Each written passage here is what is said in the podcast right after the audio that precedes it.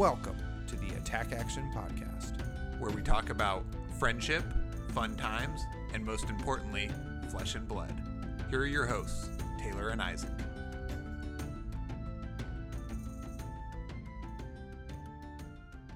Hello, Attactioneers.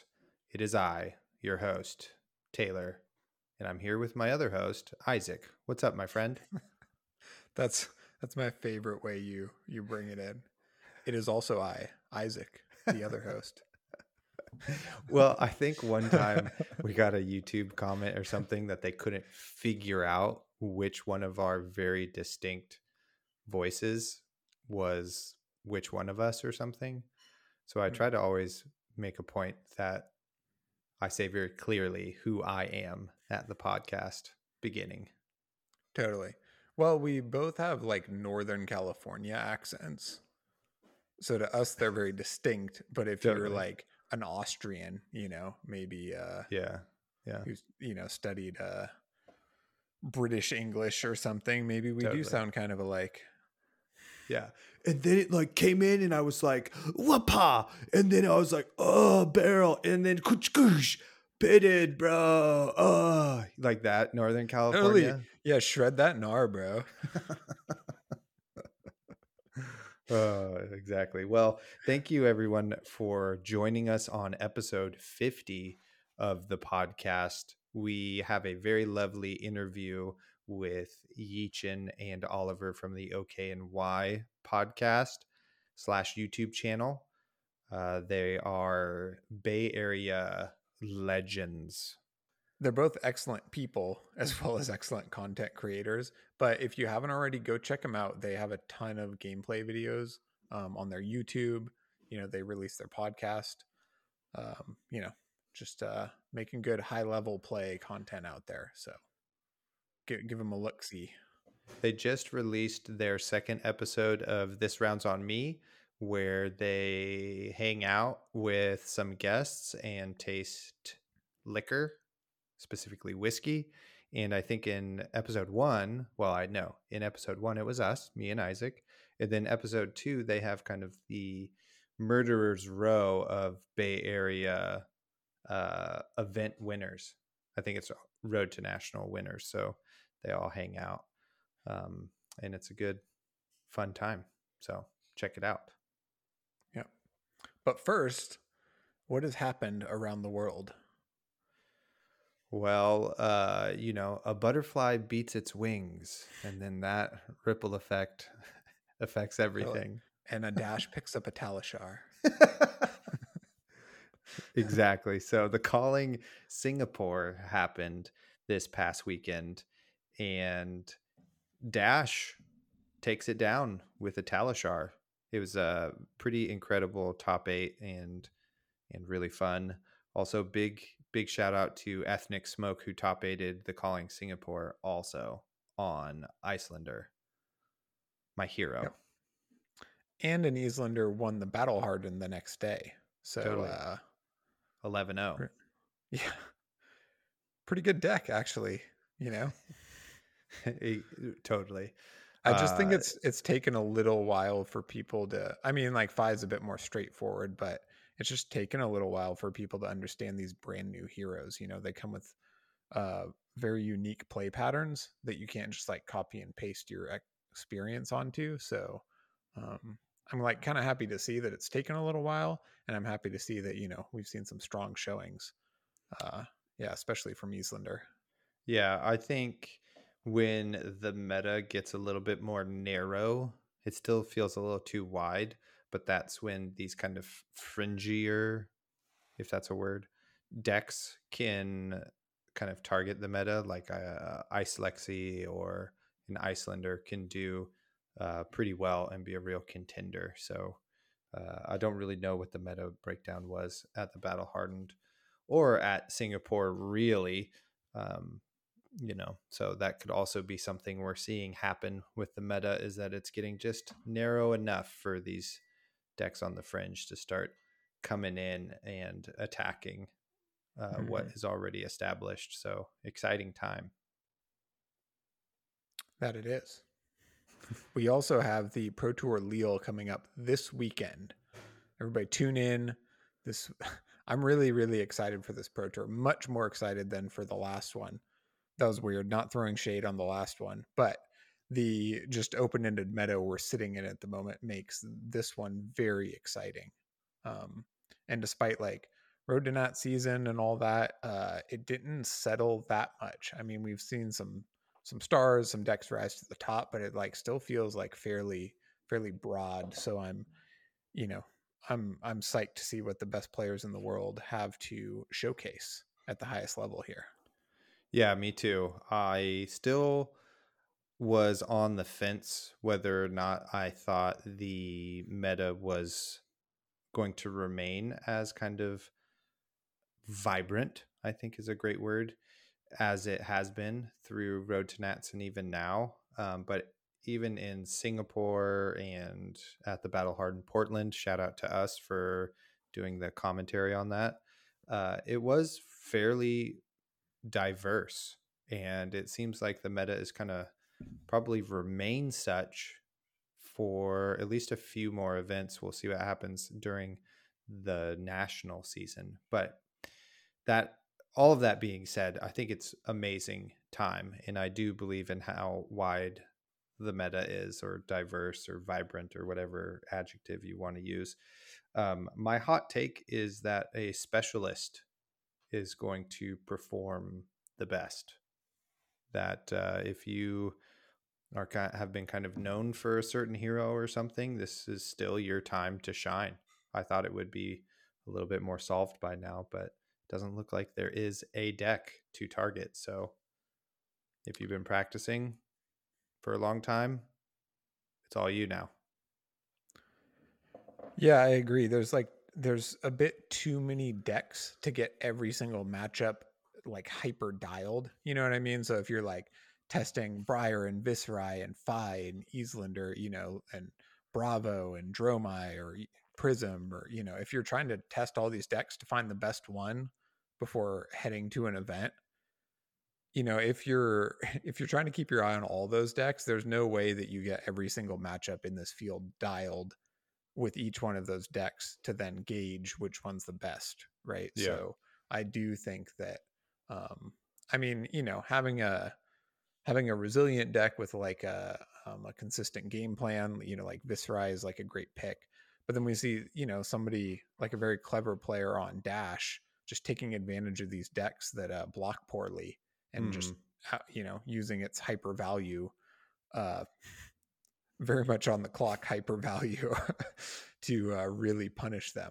which yeah. was kind of the coolest part about that result i thought totally i couldn't agree with you more so exciting weekend ahead of us exciting time in the game um yeah it's wonderful i have uh, a kind of uh, I don't know, PSA. I'm putting the community on blast. I'm not sure what, it, what is appropriate, but now that school has started, I have quite a long commute, and there now seems to be not enough flesh and blood content that comes out every single day. Um, so if all the podcasters could uh, kind of double up on episodes every week, that for me that would be great. Just until Christmas break, you know, and then you can yeah. take some time off. Yeah, totally. well, at least until like maybe October, and then that's getting pretty close to basketball season. So I, then I pivot into all my basketball podcasts. Mm-hmm. Yeah. So you're uh, you're on blast. There has been a, a, a bit of a lack of content. I think because everybody's like, you know, on the road. Hmm like Singapore, Lille, vacationing in France before that, you know, like totally. keeping their tech secret or whatever, you know, there's just been less uh less content creation, you know, that I don't fault them for, but looking forward to have it all back. Totally. That indeed. Speaking of content creation, we are content creators and we would love your support. So there are a variety of ways you could support us um, liking and subscribing, commenting. Those are all ways you can support us on the platforms that we put out content on. Um, if you're an iTunes user or uh, Apple Podcasts, if you use an Apple product to listen to our podcasts, please leave uh, a review, whether it's just stars or if it's written. And same thing on Spotify. I've noticed we've gotten a few more uh, Spotify stars, and uh, I don't know if I want to say shame on you to the one person who didn't give us five stars. So now we're 4.9 stars out of five, or uh, bold choice. Also, if we're, what is that one star? What do we need to do to get that one star back? Just let us yeah, know. no way. Uh, thank you for the honest review. But if you did give us less than five stars, I mean, I'm serious, you know, I just want to shoot us straight. totally. But if you did give us less than five stars, let us know. What would you like to see? You know, what do you like? What do you not like? All that stuff. Shoot us a question. yep. We just love interacting. Exactly. Uh, so, like, subscribe, review, comment. That's all great. You could support us on Patreon. Uh, link in the show notes for as little as four dollars gets you access to the Discord, monthly social hour, uh, giveaways we do, um, etc. Our hot takes before anybody else gets to cook an egg on them. I don't know. I'm really tired. It's been a long day at work. and It's very hot. Uh, you know, so Patreon's great. Uh, and that money pretty much goes directly to us. And so that's really great. Another way you can support us is to just tell a friend, right? If you're just like, ugh, I hate commenting on social media, but I got all these cool bros and broettes that I need to tell about the podcast, go ahead and tell them. That would be great also. And we really appreciate at whatever level you can support us. It's always awesome. Yep. Tell everybody, you know, tell your Tinder dates. Just tell your parents, you know, whatever. Totally. I told uh, my students about my successful card game playing career and podcast to hopefully I have a particular shy class to hopefully uh, bring them out of their shells a little bit. And it was just crickets afterwards. Unimpressed, didn't care, whatever. So Yeah, kids don't care. That's a good maneuver though, you know. Share something about yourself, put yourself out there. Hopefully totally. they'll do the same. I'm sorry it didn't uh wasn't a slam dunk like you're hoping for, but you know, just keep at just keep at them. Thanks, coach. Uh, I would like to note before we get into the interview that we recorded this at the beginning of the month, and I can't really remember if anything is unrelevant at this time at the end of the month, but I still think it's all really solid content um, and that sort of thing. So uh, I hope you all enjoy it. Isaac, do you have anything before we uh, get off into this interview here? Yeah, lastly, we yesterday when we're recording this live, not for you, but whatever. On our YouTube page is a celebration of our 2-year Attack Action podcast anniversary where Woo. Taylor Collin and I um chit-chatted chit-chatted with the chat, um played a couple throwback Crucible meta games and uh you know, just had a great great time, great casual time with uh with us and everybody. So go check that out. Just listen to the discussion. Fast forward to the games if you you know whatever. Um, but that's up on our YouTube page. little little fun bonus episode. Totally. I hope you enjoyed that. I still can't believe it's been two years. Uh, it's it's flown by. We're almost to our fifty second episode here, and two more to go. So I don't We know have what that gr- means. We have a great surprise for everybody at our 10 year anniversary. It's gonna be big. It's gonna be big. Yeah, when we're world champions a few times over, and you know James White is basically my roommate by then. You know all that good stuff. It's gonna be hell. of a party. Kalashar's band. Talishar itself, living legend. yeah, because like Genis Wotchuneed or whatever. LL took his Talishar with him or whatever. or Captain. Uh, Anyway. what an incredible incredible game we're about to get into. All right. Yeah. Enjoy this episode. Enjoy this interview, excuse me, with OK and Y, Oliver and Yichin. And we'll see you in the next one.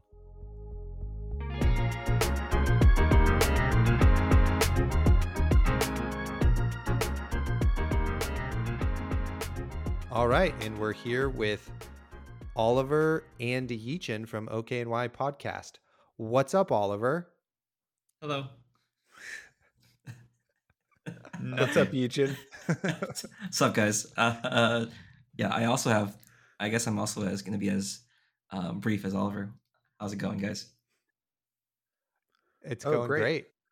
Um, we're missing the I don't know the the filler to your sandwich. Maybe Kenny Yeah. is not here from OK and Y podcast, but we That's got correct. the two of you. Yeah, he's currently playtesting his board game right now. Yeah. So uh, Hmm. when you when we get to the board game segment, we'll have a lot of recommendation re- recommendations, I guess, to to talk about. So Nice. excited for that. Oh, nice. Yeah, listeners, you better stick around to the very end. There's going to be some spicy board game talk. Mm-hmm. Uh, okay, so what's up, my dudes? So you guys are awesome NorCal staples. Oliver, you're most known for probably shuffling your cards really fast and playing Prism. And Yichin, you're most famous for how good of a judge you are. So we're really happy to have both of you on the podcast. So let's start at the beginning your flesh and blood birthplace. How did it happen? Take us through the details of all of that. Oliver, how about Oh. you start?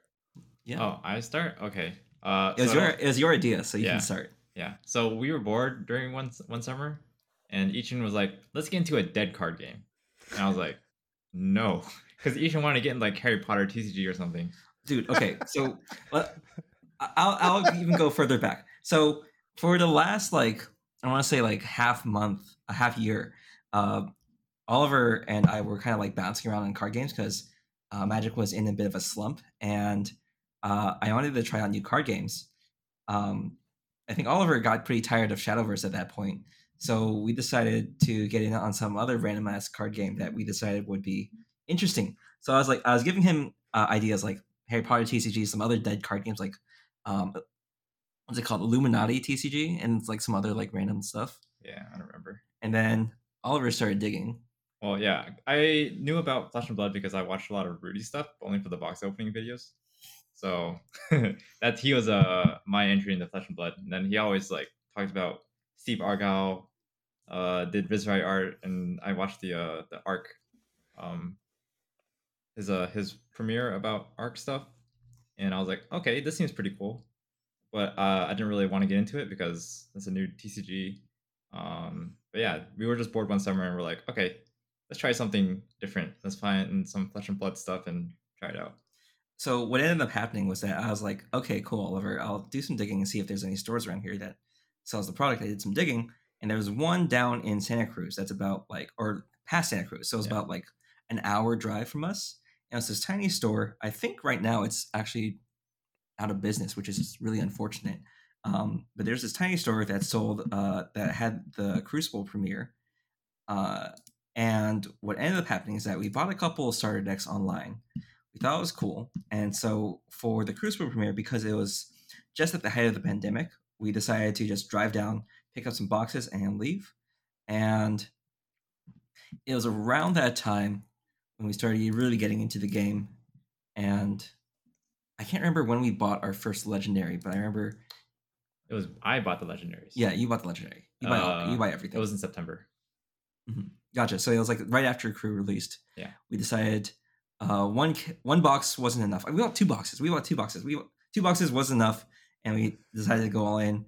Uh, we our luck was horrible at that point. I think we bought like four to six boxes of Alpha WTR and uh, Arc First Edition, and we got zero legendaries. I think Mhm. among them. Yep. And since then, we've opened pretty much nothing except that, except until like re- until uprising. Yeah. Up- Uprising was our first fabled. And that's after about like 80 plus boxes. Yeah. So, yeah, that's our. That was how we got started in the Flesh and Blood. Uh, we kept opening boxes, hoping to find a legendary, and we got fed up and decided to buy it ourselves. Oh, Oliver did. Uh, Yeah. Well, it wasn't. I I bought it because of our, our story where I just kept getting wrecked by your Kassai, so I Yeah, need, to, I need to power creep my deck a little bit. yeah. He was playing Benji, and Benji is bad before Spring Tidings. He's still bad, but you know he's less bad now. Uh, I was playing Kassai because Kassai is great, and Hell yeah. I actually don't remember beating him up, uh, but apparently I did, and apparently he got fed up. So he bought himself Mask of Momentum, and he bought me Braveforge Bracers as a consolation prize, and then it spiraled out of control from there. Nice. Started the arms race. Yeah, exactly. You did this. Yep. That's No that's regrets. funny. so wait, so you guys were our best buds for how long? Uh, We've known each other since high school, but we, and we went to the same college. Gotcha. Uh, but we Yeah. didn't we didn't really start hanging out until after college. I want Yeah, to say. yeah. Uh, after I finished a uh, trip of mine in 2017, I moved back here, and it was through our mutual friend Steve, who we also knew from high school, um, that we started hanging out more and more. Sweet. So you guys are like the uh, Bay Area version of me and Isaac, then, is what you're saying. Yeah, pretty much. But Yeah. buds from high school playing card games in a pandemic, and now Crucible meta. Start Yeah. a podcast. now Mhm. super accomplished players and successful content creators. Incredible. well, Uh, well, I mean, I, successful with quotes. accomplished with quotes. Yeah. yeah. Yeah. Honestly, we don't put a lot of effort into our content. We just upload stuff. Yeah, and I'm a terrible player, and Oliver is famous for getting seconds. So yeah. No way. I thought Y- Yichin, it was awesome. You guys just put out a like uh uh IRL gameplay video. And uh, I mean Yichin, you did lose, but I didn't think you played terrible in your guys' uh video. I really actually enjoyed it. It was really fun. Oh, well, thank you. I try to make it at least as error free as possible. That's that's my goal for most videos. Just don't forget the tunic trigger, which I do multiple times. Well, you could just s- edit it out. it's I- true. it's true. I still forget my tunic trigger. I like switched to Dromai for like two days and then switched to back to a tunic deck and just forgot every turn. It's terrible. Yeah, that's I don't pretty know much why it's it so hard to remember. That's why I play Guardian, so that I can. It the the seismic surge is optional. I don't have to remember it every turn. Yeah, I was wondering if that was uh, some spicy like Dromai tech that you had figured out that tectonic plating is better in that matchup over Tunic. No, Um, but now we're finding out it's just so you don't miss the Tunic trigger. Yeah. He also didn't was too lazy to take out the tunic from yes, the other deck. that's also true. awesome. Well, that's super cool. Uh, yeah. So me and Isaac actually have like a similar uh, backstory where we definitely like, or I was a, a big catalyst of trying to get us into other like TCGs that are dead or or whatever. Like we played the L5R LCG like pretty briefly um, before getting into Flesh and Blood, and we played like I tried to get Isaac into uh oh crap, what is that game? Rise of the Phoenixborns. Oh, ashes. Yeah. Ashes, yeah, yeah, yeah.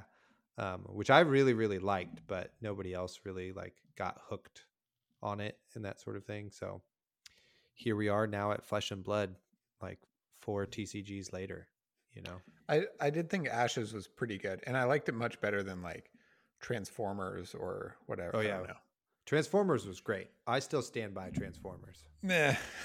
but anyway, doesn't Yeah. matter. Um, but we just didn't have like felt like enough time to get into Ashes, or I was too busy or something. And then uh, you know, Flesh and Blood, or you uh, you discovered Flesh and Blood, and that was that was the one. Yeah, I think with with ashes, because I have dabbled in ashes as well. Um, the main kind of hurdle for me taking it up was the amount of prior knowledge you needed to sit down and play a game.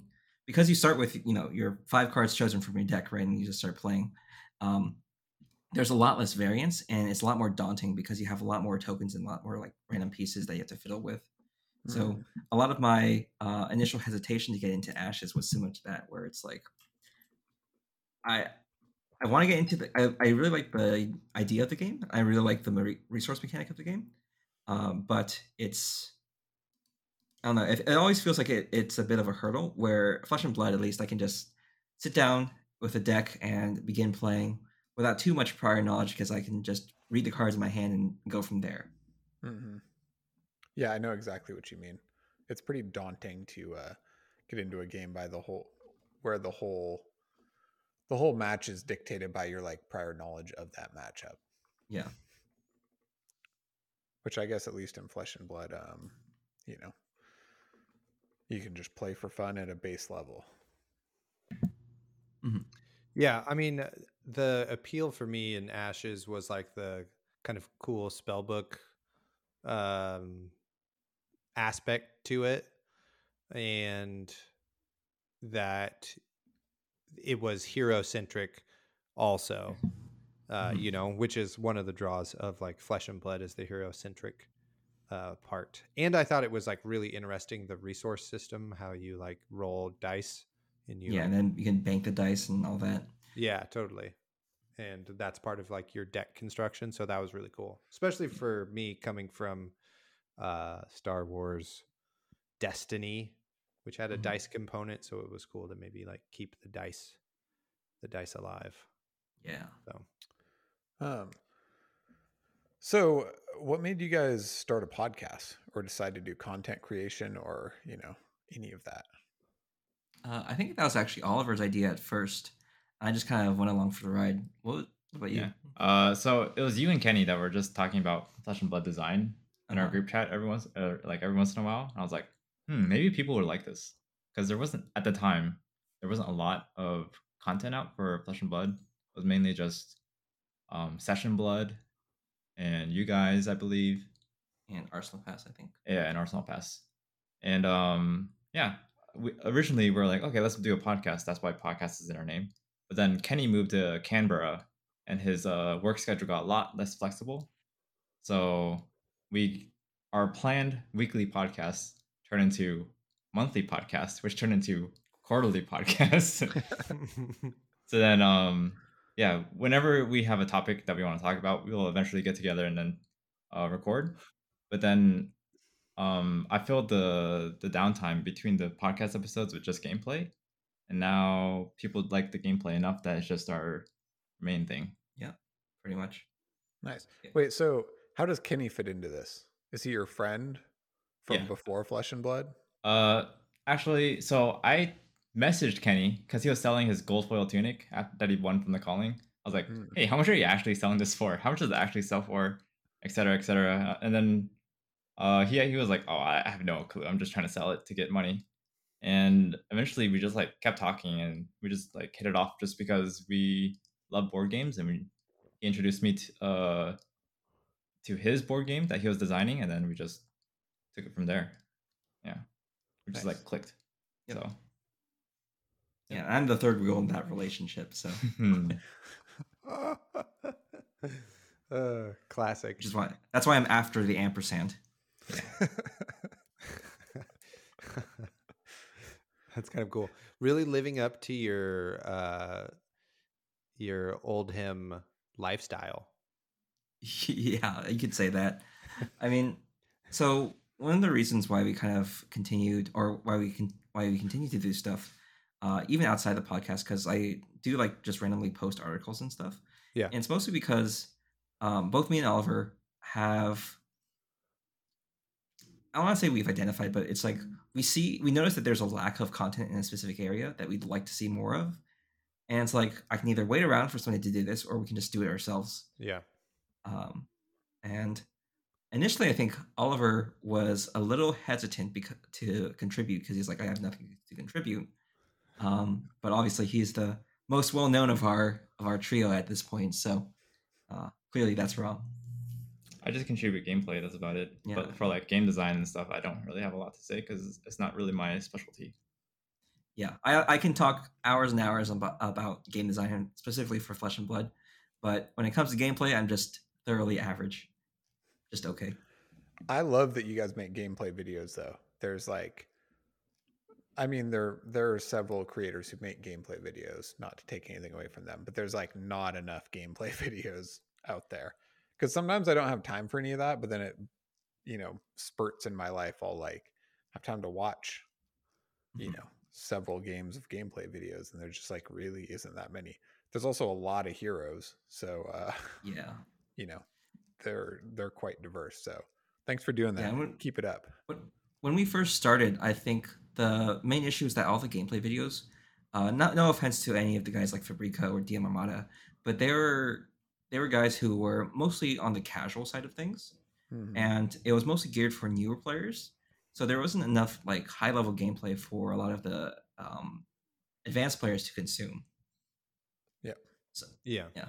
Yeah, that's what I would say is the niche you are really filling is that you're actually getting like good players and uh the the games are yeah, they're they're very good. And there's something to uh Oliver about you and the way you play the game and your little Oliver isms and stuff that is just like really appealing. I don't know what it is. I don't know how you have so much charisma just on TTS, but you're you're making a hell of a career out of it and I enjoy it, you know? Thank you. like every time you call an Ashwing a friend and stuff or you know, fuck my hand sucks right now, you know, or whatever. It's just so funny. And maybe it's because I know you a little bit better that it's even more appealing, but there is uh, a lot of charm in your unedited T- TTS videos, you know, and it's cool Yeah. too to see the other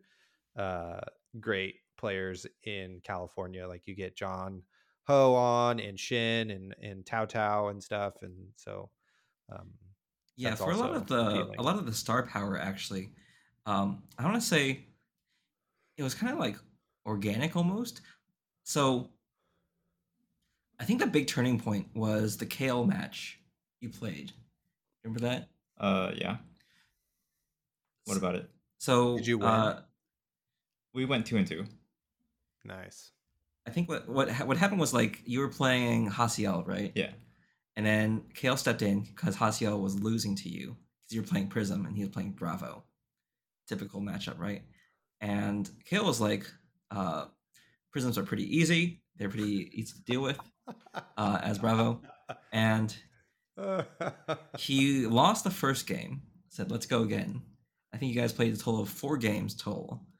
And that video was shared around a decent amount as an example of both high level Bravo gameplay and high level Prism gameplay. Was that before or after you won the RTN? I think that was after. Okay. Yeah, definitely after. Yeah. So so that was kind of like our bigger break into the competitive side of things. And after that, um, we got a couple of commenters who would just uh, end up turning out to be like top eight finishers or nationals finishers like Yuki. Yeah. Who are just like, um, you can tell you the Yuki story. That's fun. Oh yeah. So, uh, if you guys watched our videos, I usually play Lightning Lexi, and then I picked up Yuki's list for like one game, and I uh, played against one of my friends. Um, and I I sideboarded poorly, and during the game, I was like, "Wow, this deck is kind of trash."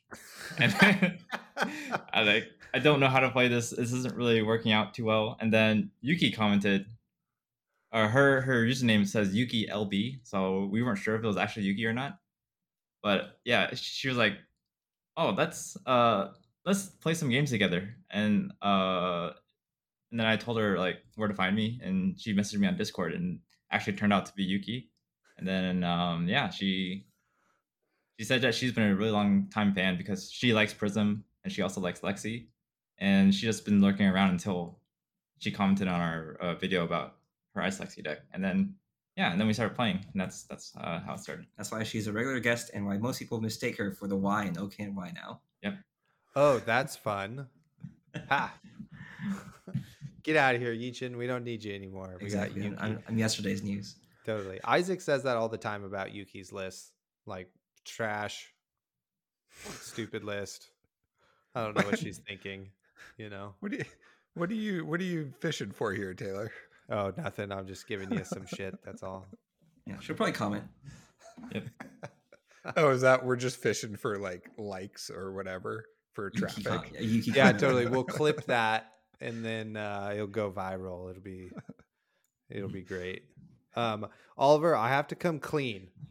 Okay, I've been holding on to this for a long time. I don't know why it popped into my head, but I remember the RTN you won because it was the Sunday of the one I won, and I didn't go to the Chandler Fireball uh, event Mhm. the next the next day or something. We didn't do the two for or whatever.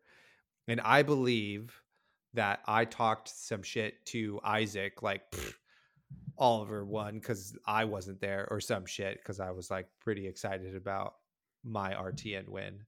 And I would like to apologize publicly to you that I talked that trash. That's fine. I didn't know that at all. I know you didn't, but I feel guilty in my heart and just want you to know that I'm apologizing now for it. I, I accept your apology and you are forgiven.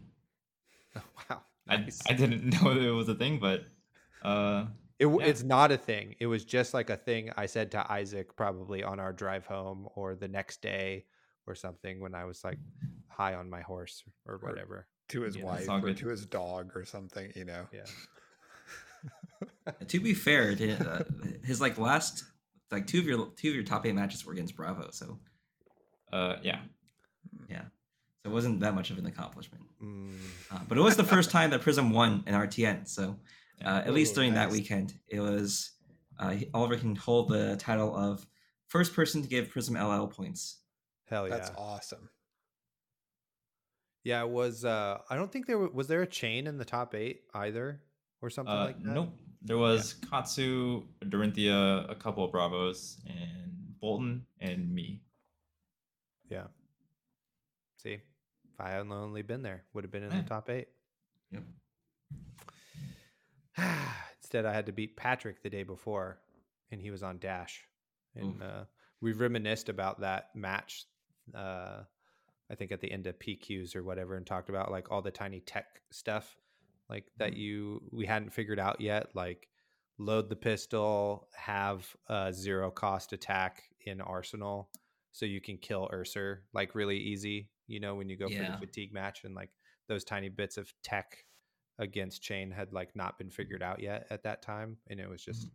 it was just interesting to reminisce about how far the game has come. You know, Yeah, definitely during the first calling, I felt like a lot of the players in the first calling are at, at that at that point, yeah, at Vegas, were were relatively green to the game. Mm-hmm. So, uh, not to downplay Tyler's achievement, which is pretty impressive, I feel like a lot of the Chanes, if we ran that matchup back again now, they would definitely not uh, be. Uh, they would definitely not be uh, losing to uh, Tyler Horsepool's Prism. I think it came in like uh there was like a ha- there was a lot of division I think on how the Chane deck should have been built or what like the best build was or that sort of thing. Because I had played like uh quite a few mirror matches and uh some of them the decks were just like kind of more based on like high rolling super hard you know like I remember some dude like hit two of his three, like got in hand or arsenal two of his three Fate Foreseen in his deck and didn't banish them off the top. And Mhm. like that was something I was not expecting. So he like cleanly blocked some like attacks that were came in for four. And I was like, Do you run all three? And he was like, Oh yeah, it's great. I was like, Okay. Interesting. and he just like blew me out of the water on like a huge high roll like art of war turn or whatever and um Mhm. so i think that was like part of what, what was going on at vegas too is that there wasn't as much maybe centralized information for some reason Um, Yeah, I think like I, that. I think the main thing is that like we had we have a lot of figureheads in the community nowadays that we can go to for or people can go to for advice and um can like are expected to read the meta. Whereas before it was mostly I think Kale and Matt Rogers and a couple other guys from New Zealand yeah, that yeah. were the main points of like talking about the game. Uh, Hayden and Brandon too. So there was definitely less information being uh, discussed because most people weren't in those inner circles and weren't like in circles to begin with to talk about that. Yeah, it's a good point. Because I remember, what were we listening to? Isaac, did Session Blood have some people on and like, um, uh, oh, who's the guy who's who plays a lot of Ninja over there? Um, everybody Kieran? calls him Belittle or Stubbies. Why am I blanking on his name? I, I don't know. Ah. Jordan Nelson, Fussell, Mhm. right? Mm-hmm. And I think he was saying on like a Session Blood podcast, like, oh, Chane's easy to beat. Like, you just fatigue them. It's super easy. They can't like deal with it or or whatever. And I remember me and Isaac talking about that episode, and we were like, that is has not been our experience, you know, Mm. with with that deck and trying to combat it and stuff. So even Yep. then, maybe the New Zealanders were still behind. I don't know. Hot shots fired, I guess, maybe at New Zealanders. Not Yeah, you're not full of those right sh- shots fired. So I yeah, but we were also kind of in our own little bubble, right? Because yeah, totally. um just what I remember of that is like the flock high rolly Chane deck Yeah. is like explosive and very aggressive and can be really good or can kind of brick or so, right? And then there's kind of a more consistent Chane deck, like along the lines of what Taylor was running, that um, can consistently beat fatigue because it's like built that way, but maybe is not quite so. I don't know, front end powerful or heavy or what you know what I mean. Like, um, there's Mhm. kind of like two ways to go about it like that. So, um, kind of two camps there, and you know, you had like definitely heard about both, but there was, like you said, not not as much centralized uh information or like testing or whatever. So, Yeah, definitely. just- Nice. That was a fun trip down memory lane there. Back to everyone's favorite meta, Monarch. Before I was ban. busy playing Azalea. Um, okay, so for more current serious topics, so w- what what's both of y'all's takes on what happens when Prism LLs? So are we going to just have like Guardians reign supreme, or is Dromai kind of the actual answer to that? And then third layer to the question: If Guardians are quote unquote the best deck, is that a good thing or a bad thing? Go. Uh, uh, thinking, thinking. So Oh, I got, I got it. I got Okay, It. yeah. Uh, so after Prism LLs, Guardians will uh probably regain a lot of popularity, but I feel like Iyslander also has a lot of legs if Prism LLs because Iyslanders, uh, one of Iyslander's um really bad matchups is the Illusionist matchup, and Dromai isn't as bad for Iyslander as Prism is, and so I feel like once Prism is gone, Iyslander will also have um a lot of what is it? A lot more success. Yeah, a lot more stay in the meta, I guess. Yeah. She'll be yeah, a lot more popular. Um will they will Guardians be supreme? Probably not, because I feel like Runeblades are still very strong. Um I feel they can high roll um Guardians really easily and not be fatigued. Um as for Dromai with the Guardian uh Guardian gatekeeper, I guess. Um, I don't feel like Dromai is the gatekeeper, but I have heard about Dromais having really good success into Bravo, but I have yet to see it in person or Mm. in video or anything. Um, but yeah, that's just my take on it. Yeah, I think there's there's three. I'll say there's three four matchups that uh, are essentially 90-10 to Prism's favor that are really keeping those heroes down, which are uh, Iyslander, Kano, uh, Dorinthia, and Azalea. Uh, Azalea, I don't think will be that much better in this new meta. Uh, like, she she's she's definitely more she's definitely better in the meta that she can target a best deck. Uh, I don't want to be like the whole memeing Azalea as a terrible or anything. I don't think she's as terrible as everybody thinks she is. Uh, I mean, she's admittedly she's not the greatest. She's pretty bottom tier, but like the bottom tier is a lot closer to the top tier than people assume it is. Um, I want to say that in of those three, uh, Kano, Dorinthia, and Iyslander, uh, Iyslander probably has the most potential, but I don't want to discount Dory because I think Dory has pretty solid plans into every hero and can race with the best of them with uh, Glistening Steelblade. Uh, I would keep an eye on matchups in which Bravo is disfavored to take control of the meta. So Iyslander and Dory, I want to say, those are going to be my hot take predictions. I don't expect them to be right, but it would be nice if they are. That's pretty cool. I think I forget who it is who said it. Maybe it was one of the like Outcast Haven guys, but they theorized that heroes like Kano and Azalea were maybe a bit more designed to be uh for lack of a better term, maybe hunters in the meta. Mm-hmm. That if there was like a best deck, that they would have the tools to be able to like deal with that. But we just Yep. really haven't like maybe let the meta evolve that far because the seasons are kind of short Mhm. or you know i mean i guess kano did really well at the pro tour for sure um but that's interesting Yeah, I feel like Azalea, especially Azalea, but also I'll extend this to Lexi. Uh, they're in a spot where if they are top tier, that means your meta is probably unhealthy because that means they can laser focus on a single deck and find widespread success.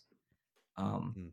Their sideboard plan, especially Lexi, there's, there's her sideboard plan is usually pretty tight. So I want to say, like, when you're building your deck as Ranger or as um, yeah, as Ranger specifically, it's definitely going to be a lot harder in an open field.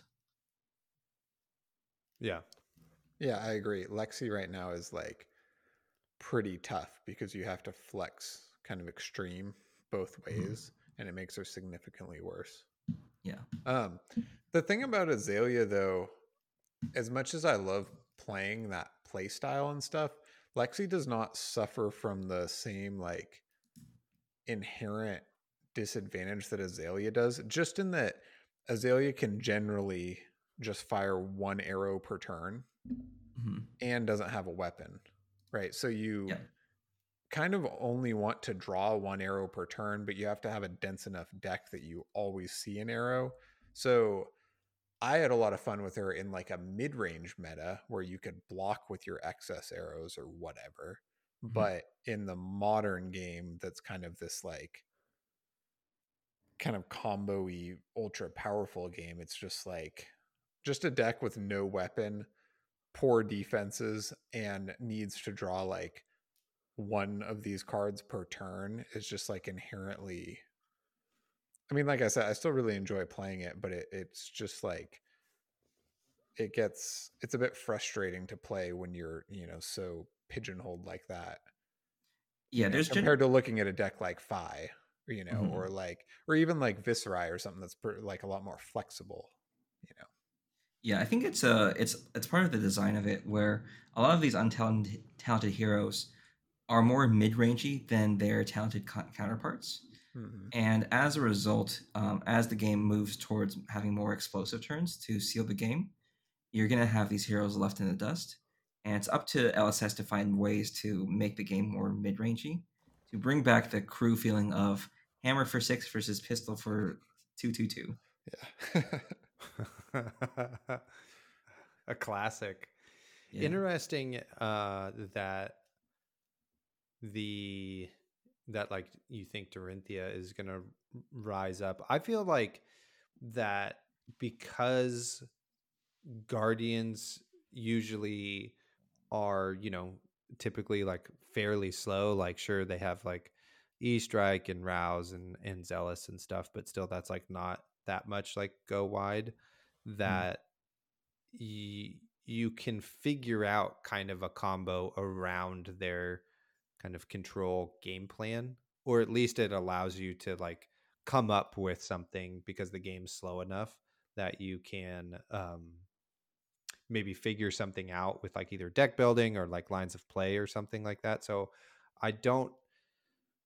I mean, there's been some um, grumblings about the worry of how the meta will change into just like guardian fatigue if prism leaves but i just don't think that is like really going to be the case i actually think it's going to be like really interesting because we'll have to figure out these decks that kind of have this uh, inevitability to them or like a combo or something maybe a bit more exciting than we've seen in the meta uh, to like combat them potentially. Yeah. I mean, people are always uh, worried about the meta. I think right now, That's I want to say the meta is in a way better spot than it is uh, previously. And the big thing to me is that I'm noticing a lot of matchups where people are really polarized as to eh, if it's a poor matchup or if it's a good matchup or if it's a, just a easy uh, easy win matchup. And that tells me that one, there's a lot of builds floating around for these, and that the meta hasn't really solidified it on any single one, which means either the hero's bad overall, or it means that the hero has enough uh, gameplay to them that people can find success on their personal builds. And when people find success on their personal builds, that turns a lot of matchups into skill-based matchups, and and so that's a I think that's a good spot for the game to be in. Yeah, totally. That's my favorite part about this meta is that I just hear like, oh, this deck's good, or this deck's bad, or this hero's like good, you know, from like top players on both ends of the spectrum, and it's just like, yeah, especially hearing that about new or the new heroes, I'm like, so none of these are really solved yet, and um, mm-hmm. none of the matchups are really solved and the field's so wide that there's just like so many different builds with sideboards and like all kinds of stuff and it's a lot harder nowadays to have every one of your matchups dialed so it's just really interesting to hear all of the top players like contradicting each other you know like this deck yeah. is good or you know yeah this is a terrible matchup or anything like that um, but i think people are like pretty quick to jump the gun because they'll like you know, have like one day of testing and they're like, uh, you know, Briar sucks now or Briar's broken now or whatever. And you're just like, what? Are you just venting on Twitter or is this like actual data? But it does make it really interesting. Mm-hmm. Absolutely. Yeah. Uh it's it's wild like to your point Yichin like I've heard from multiple people have said like, oh yeah, Viserai is favored into Prism, or Prism is favored into Viserai, or Iyslander's favored into Fai, or Fai's favored into Iyslander. you know, and it's like it's all over the place, you know. Maybe not so much like this week or whatever. I don't know. I feel like there's a bit of a uh, people are hunkering down and testing quite a bit, and it's like kind of quiet out there in terms of like what people have to say, you know. So it's a yeah. There's no there's no local level events. Yeah, there's yeah. no local level events, and we're moving into PT Lille, so everybody's keeping their super secret tech a secret. Yeah. Uh, Oliver, I wanted to ask you about. So I've played the Oldhim Dromai game quite a few times and it feels really Dromai favored. Um, is that so? What's then the difference for Bravo versus Dromai? Because I have not played that. It's the number of poppers. Uh, Bravo just has a higher density of poppers. I have lost to John's Oldhim, where he runs 27 poppers and stays very aggressive with pummels. And that destroyed me every single time. So that's why I added Remembrance to the deck. Um, against Bravo, he can pivot on a whim between being super aggressive and then just going fatigue because he has so many poppers. You're not going to go through all of them with all your dragons. So, mm. um, yeah, just uh, that's what I see from the Dromai perspective. Um, there are some Dromai lists that are running um, more aggressive redline stuff like Blaze Headlong, Scar for Scars, um, and uh, yeah, all the all the other aggro stuff. But I feel like that isn't really my playstyle, so I will probably never gravitate towards that, even if that's the way to beat or beat Guardians. Yeah. Nice, fair enough. Yeah, I guess so. Because like, or for Oldhim, like you need some amount of ice cards, and so and a lot of those are like non-attack actions. Yep. So mm-hmm. that cuts into kind of your blue count that you could use as poppers. And then if you like cut those away, you might as well just play uh Bravo. I tried to do like Sledge of Anvilheim. I thought that was like kind of good tech in Oldhim, but it like did not really work out as much as you want it to. Because once you kind of get a board state, you can't really afford to uh take the damage and then save two cards to be able to swing sledge. But I guess every third turn you can with tunic, but that's still like not fast. Might enough. have helped in my game.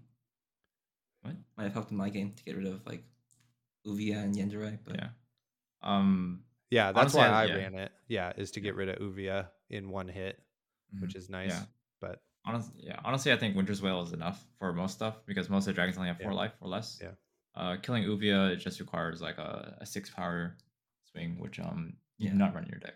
Yes, like a, uh maybe like a four for six. I think there should be some of those in Guardian. Yeah, or just like a three for seven or something. Three for seven. What kind of rate is that? Or just like a CNC. Oaken Old, right? Yeah, yeah, mm-hmm. true. Yeah. Hard to have those line up though at the perfect time. yeah. uh, cool. Awesome. So Yichin, here's a judge specific question. Okay. Uh, from from me. So slow play. So how can players combat this? Maybe not let issues. Maybe a strong word, but uh, kind of hurrying their opponent along when they're on kind of a control build, but without being rude uh, to hurry them along, and then like calling the judge over and that sort of thing. Yeah. So this is a pretty big issue in a lot of games, especially Magic and Fab. Um, and a lot of it stems from an issue where you might be perceived as rude if you're calling a judge over because your opponent's playing slow. So most people don't do this until like the last 10 minutes of the round. And then they're like, uh, we actually have to hurry up. And by that time, you've already lost like 20 something minutes because your opponent's been playing slow. Uh, I see this concern a lot with Oldhim players where they're like I take 10 seconds my turn because it's just hammer for four. Um, but my opponent spends like three minutes deciding how to block, and then he realizes, oh, he's getting a frostbite, so he has to th- rethink his turn again. Um, in these cases, the best option, and I think the option that most judges will say, is just call a judge and just like, hey, no offense to you, I just want to call a judge to make sure that we want to finish on time because nobody wants to draw in this game, and everyone wants to finish on time. So hopefully, your opponent understands, like, okay, that's no problem. We just want to make sure that you know the game finishes. Um, there are going to be cases where your opponent might take, may, might take offense to that, and I have heard of cases where your opponent is just feels that he's been slighted some way or will be a little bit more standoffish afterwards. Um, obviously, if it gets too bad, you can just say it's a it's a unsportsmanlike conduct. Um, but as a person in the driver's seat, there's honestly not much you can do other than uh, just reminding the player every now and then, like, hey, just don't want to don't want to rush you, but we are on a time limit. So if you can, you know, hurry it up, that'd be great. Or just make sure, you know, you, you think on your turn a little bit faster. That's, that'd be great. Um, and then just reminding the player every now and then, like, hey, we have 15 minutes left. Hey, we have 25 minutes left. Just so that they know that you're also looking out to make sure that they don't get a draw. Because if, if they can win and if they are they're confident they can win, they will be like, oh, okay, I just want to finish this game as quickly as possible. Right. So uh, that's great advice. So you are saying call a judge over like as early as possible. Um, maybe even if you don't even remind your your opponent to. Uh, yeah, I mean, like it's always nice. It's always nice to be like, hey, just don't want, just want to let you know, play a little faster, uh, or even when you sit down, just like, hey, um, or when you when you start sideboarding, like, hey, uh, it looks like this is gonna be a long matchup. Um, just make sure that we are playing on playing playing on time. Um, I hope you don't mind if I call a judge if, if you're slow playing. I just want to make sure we finish. Um, for the most part, hopefully all your opponents will understand like, hey, it's it's a high level tournament setting, and you're expected to finish your games on time. So, yeah, it's yeah. It, it's definitely rough, especially with Iyslander because Iyslander requires lots of mm-hmm. thought from both players, and so unlike Oldhim where it's only th- thinking from one player essentially. So it's yeah, it's kind of rough. Well, p- part of why so many of my matches went to time uh, at the last RTN that you judged, mm-hmm. was that my opponents just had no idea what my cards did yep. or what I was going to do. And so, like, I needed to walk them through uh, stuff a lot. Um, and and they had to read cards like several times and that sort of thing. So, um, you know, that was part of the challenge as well, which is nothing that either player could do to yeah. you know. Yeah sometimes you just gotta gotta expect that at lower level events you're probably gonna go to time um, if your opponent's not very familiar with it. At that point you're just like okay let's just make sure that this doesn't happen again in the future. Just explain to him all the lines and just explain to him like what you're trying to do. Um, and rtn it's at that weird um, it's at that weird midpoint between competitive and casual that i think yeah. gets a lot of players. So in terms of judging advice, honestly, slow play is the hardest the hardest call to make for judges because we also tend to err on the side of not giving people penalties for slow play because uh, I can, you know, because it obviously thought take you know thinking through lines takes time. My general metric as a judge is if I can figure out two or three lines of play that are that seem like good plays, and I give you a little bit more time after that. I expect you to make that make make the choice because yeah, I, you should be thinking about your turns, um, you know, prior to them happening. Yeah, yeah, I think that this is where, you know, um, this is like a real issue. Is at like RTNs and these, they're technically competitive because you're trying to get a nationals invite or there's something like on the line, but then maybe it's like half casual players. Um, yep. I definitely ran into this like a number of times, like early on playing Azalea, and like people would have to read every card I I drew or I mm-hmm. played, you know, and um, and I would do things like even like with Lexi, I would like play my second arrow, and I would be like, okay, there's there's like three hit effects or whatever, and I would like walk them out, you know, yeah. Um, just to let them know, like, or I have, and you know, you're gonna have to pay one or discard, and I, you know, I have amulet up also, mm-hmm. just to mm-hmm. like hurry them through what they're going to eventually, you know, get through anyway, but just to like make it quicker and then not have to have them double check and catch stuff. I would just like announce it.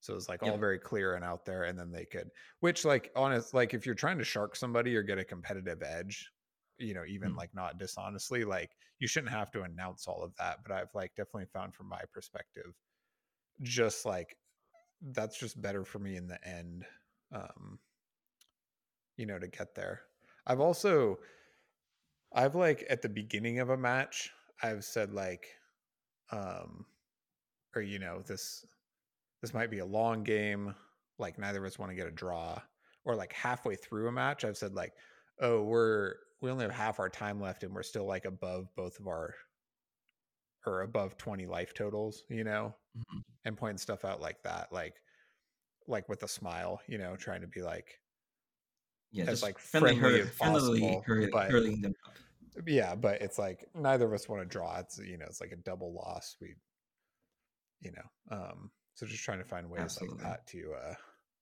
just to keep it light you know because I feel like for most players, it is like knee jerk kind of offensive, or you know, like nobody wants to be hurried along. Um, mm-hmm. But it, yeah, like it, yeah, it's most frustrating at like roads to nats and stuff because you know at, at higher level games or most get you know like I'll sit down across from an Oldhim player, you know, as Lexi, and I'm like, all right, I'm not super dialed in this matchup, but I'll like try to play as fast as I can you know yep. and then we both just like understand what's happening so we have to make quick mm-hmm. decisions even if it might cost me the game and like that's really what you just hope to run into. But it, I, I definitely understand it can be really frustrating. You know. Yeah. you get caught And honestly, there's not much we can do about that. It's like again, it's it's uh, finishing games on time. Uh if one player just is a slow reader or just, you know, is completely unfamiliar with the deck, at that point I think you probably just take the loss. And it can be frustrating if it's especially if it's like early rounds where it's like, oh, I got paired with this guy round one. I want to draw because that's gonna be, you know, super super bad for my breakers. But at the same time, it's like there's only so much hurrying you can do, and um, you never want to make the person feel bad for playing slow because that's how you get players dropping out of the game. Mhm. So it's a yeah. To the players that want to play fast, I totally uh, totally understand you. And as judges, we try to make sure that players are playing on time. And you know, if I walk over and see watch a game, walk and walk back five minutes later, and they're still in the same turn or just one turn after, I'll just I'll just be like, you guys need to play faster.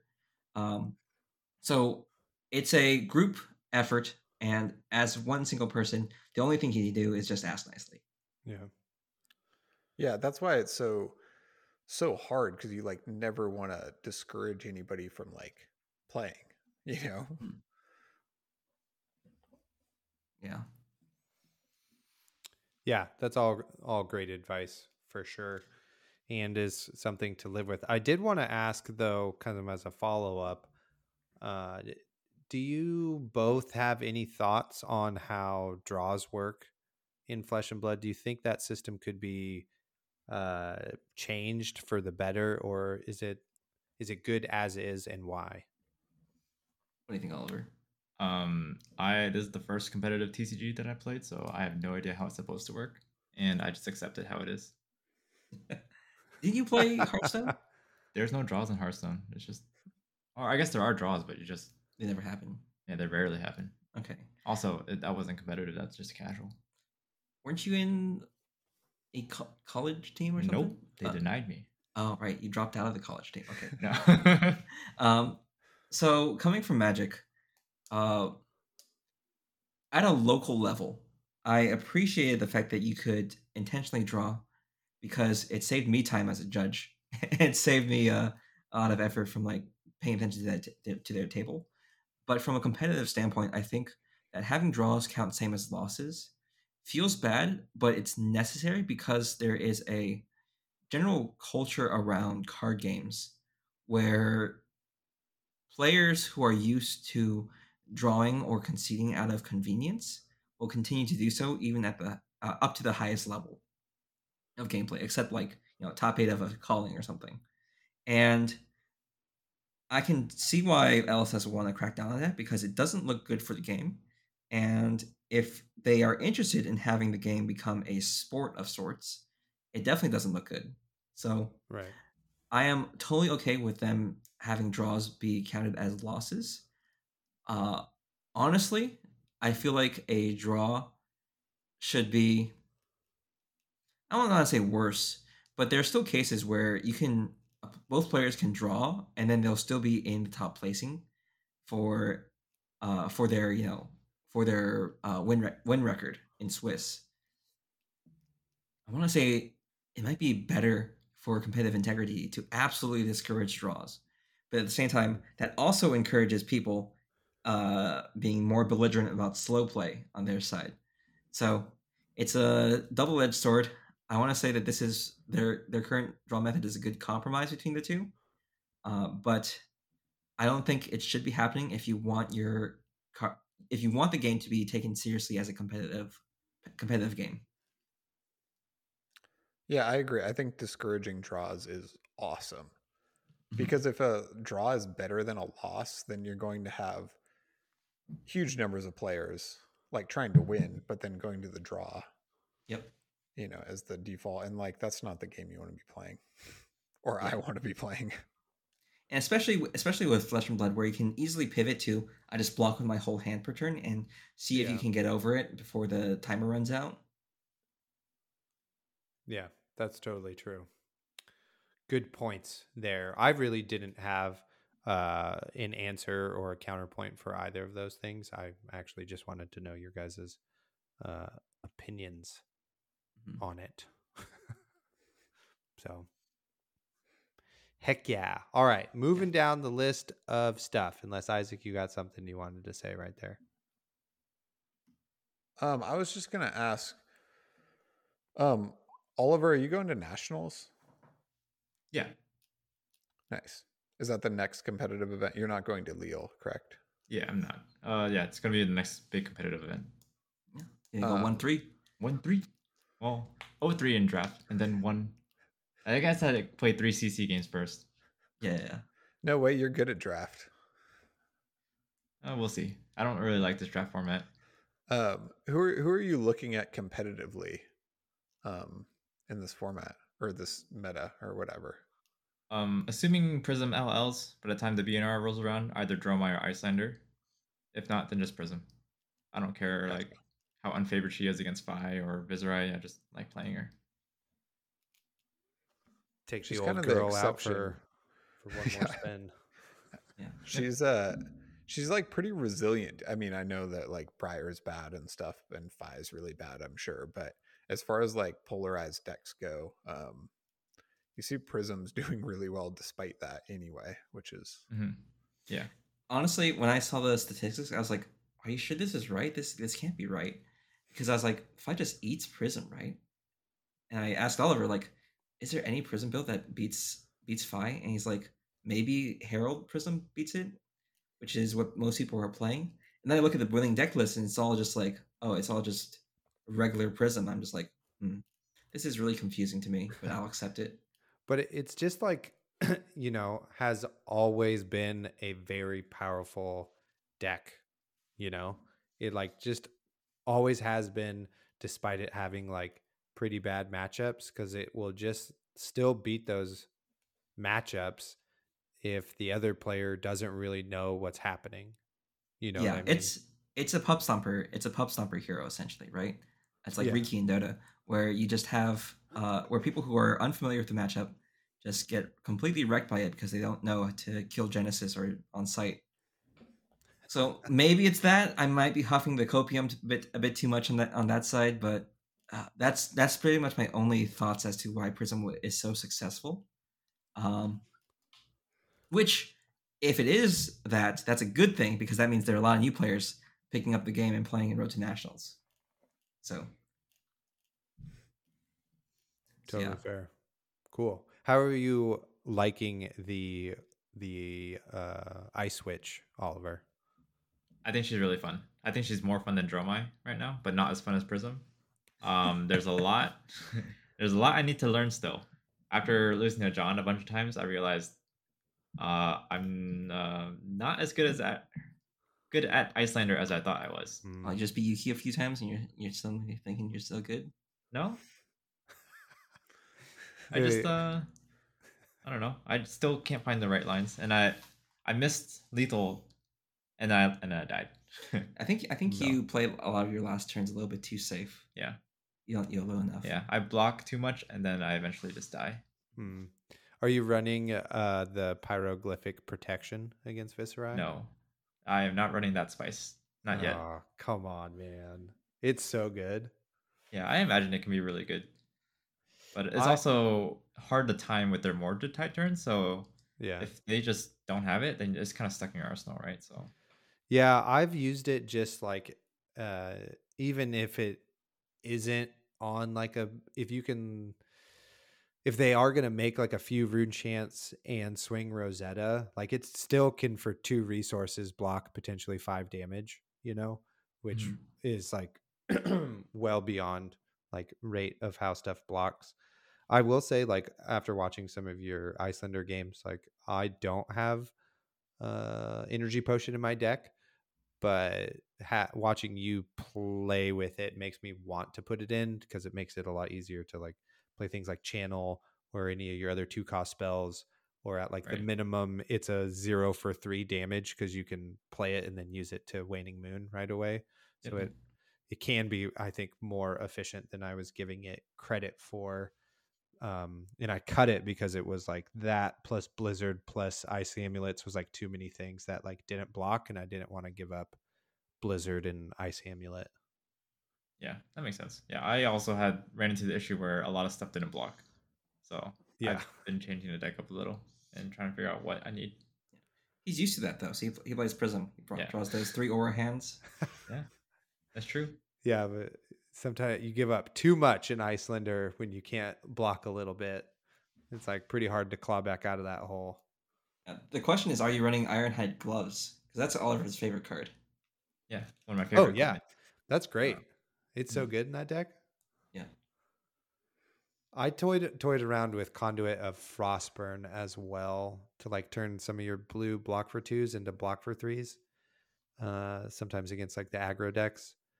Mhm. and then they like come into like a situation where uh, you still have one resource floating and you have that quell available and they could like attack you at a break point and sometimes they just like don't and uh, you know either way it like did its job even though you don't like use all three of its resources but you know i think that's more of a players not knowing what the right play is right there at the end of their combat chain more than knowing what the exact way to play that is. So Mhm. Yeah.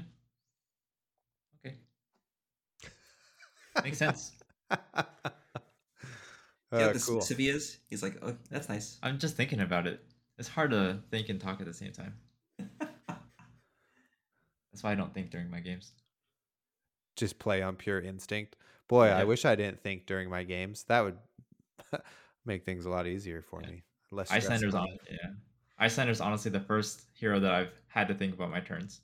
You can tell he's thinking because it because he'll stop. He'll flick his cards slower as as he like weighs between two options. Yeah. So he's really easy to read. Where he flicks cards fast when he has a play ready. He flicks cards Right. slow when he's deciding between two options, and then he stops flicking when he needs to go into tank. So you can tell you can you can absolutely read him like a like an open book. Yep, dang, dude. Giving away all of his secrets right before nationals. Yeah, all of his what tills. bud. Well, it doesn't matter. His opponent's dead anyway. Hell yeah. kind of optimistic, but we'll see. Uh, go ahead, Isaac. Oh, I don't know. I just I played two games as Iyslander now, and coming from Kano, I was just like, this deck does zero damage. Correct. I just stalled them and didn't do anything, and hoped Yep. I get another card that stalls them again and don't do anything.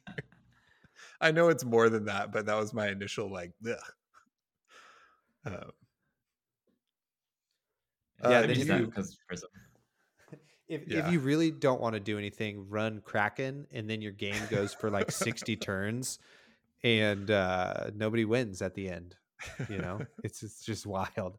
Your games are like two hours long. It's like super effective. I found at like draw, draw dragging out the game, but Mhm. it's like that two damage you lose like makes it impossible to actually win in any reasonable amount of time. Yep.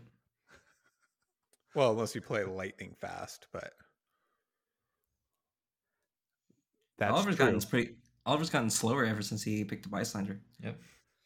She Ice slows me down, not the opponent.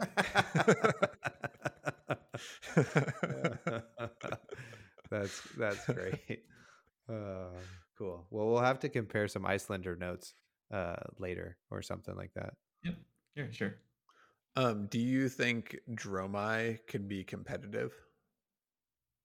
Uh, I, I think she can.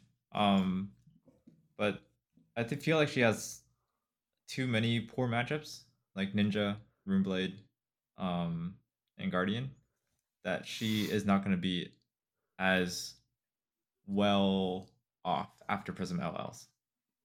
But I think she can be competitive. As we saw, like Battle Harden, there's plenty of Dromai that are doing really well at the top tables. So Yeah. yeah, yeah. There's something. It's just so inherently powerful that like. You know, like I think of the dragons are like it's like your attack actions are under curve, but then they just stay out there and absorb Yep. damage for you. And you also have the like dune breakers and ember moths or like Dunebreaker Cenipai or whatever for the you have those like above curve attacks for the matchups where you can't always just have your dragons out there to get like hit affected or whatever. Um, Mhm. It just feels like you have all of the pieces you block extremely well. Um, you do have to make ash, which sucks, but that's just like so many powerful components. It just feels like you don't have the sideboard space to like be able to capitalize on all of those, you know, powerful tools.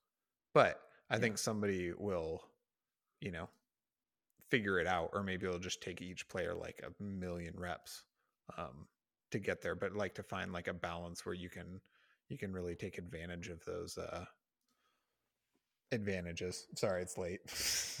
Yeah, it's all good. Yeah, that, ma- that, that makes sense. Uh, there are like some people who probably have ice or Dromai figured out by now, but they're keeping it under wraps for like the upcoming tournaments.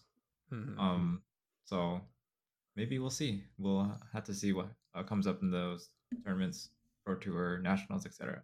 Yeah, it's very exciting. I could be totally wrong too, and I'm pretty bad with that deck. I'm just kind of a little bit obsessed. So we'll see how it goes. So, do you guys think that we will have three heroes in draft formats moving forward? Do you think that's the new standard? Or will they go back to four heroes? Will we see one hero? What do you guys think? Uh, honestly, I kind of hope they don't stay with three heroes. Um, I feel like they'll just bounce between three and four, uh, depending on how this how their set is planned. But they do seem to like the three hero format a lot more than the four hero format for some reason. Yeah, I think it's there's a bit more. I don't want to say unpredictability, but there's a bit more push and pull with uh, the four heroes. That sometimes you just don't get a good hero pool for that fourth hero, and you're heavily reliant on the crossover cards to shore up your decks, which makes decks overall a little bit less strong. Uh, I think the average Monarch um, deck is probably slightly worse than the average Uprising deck.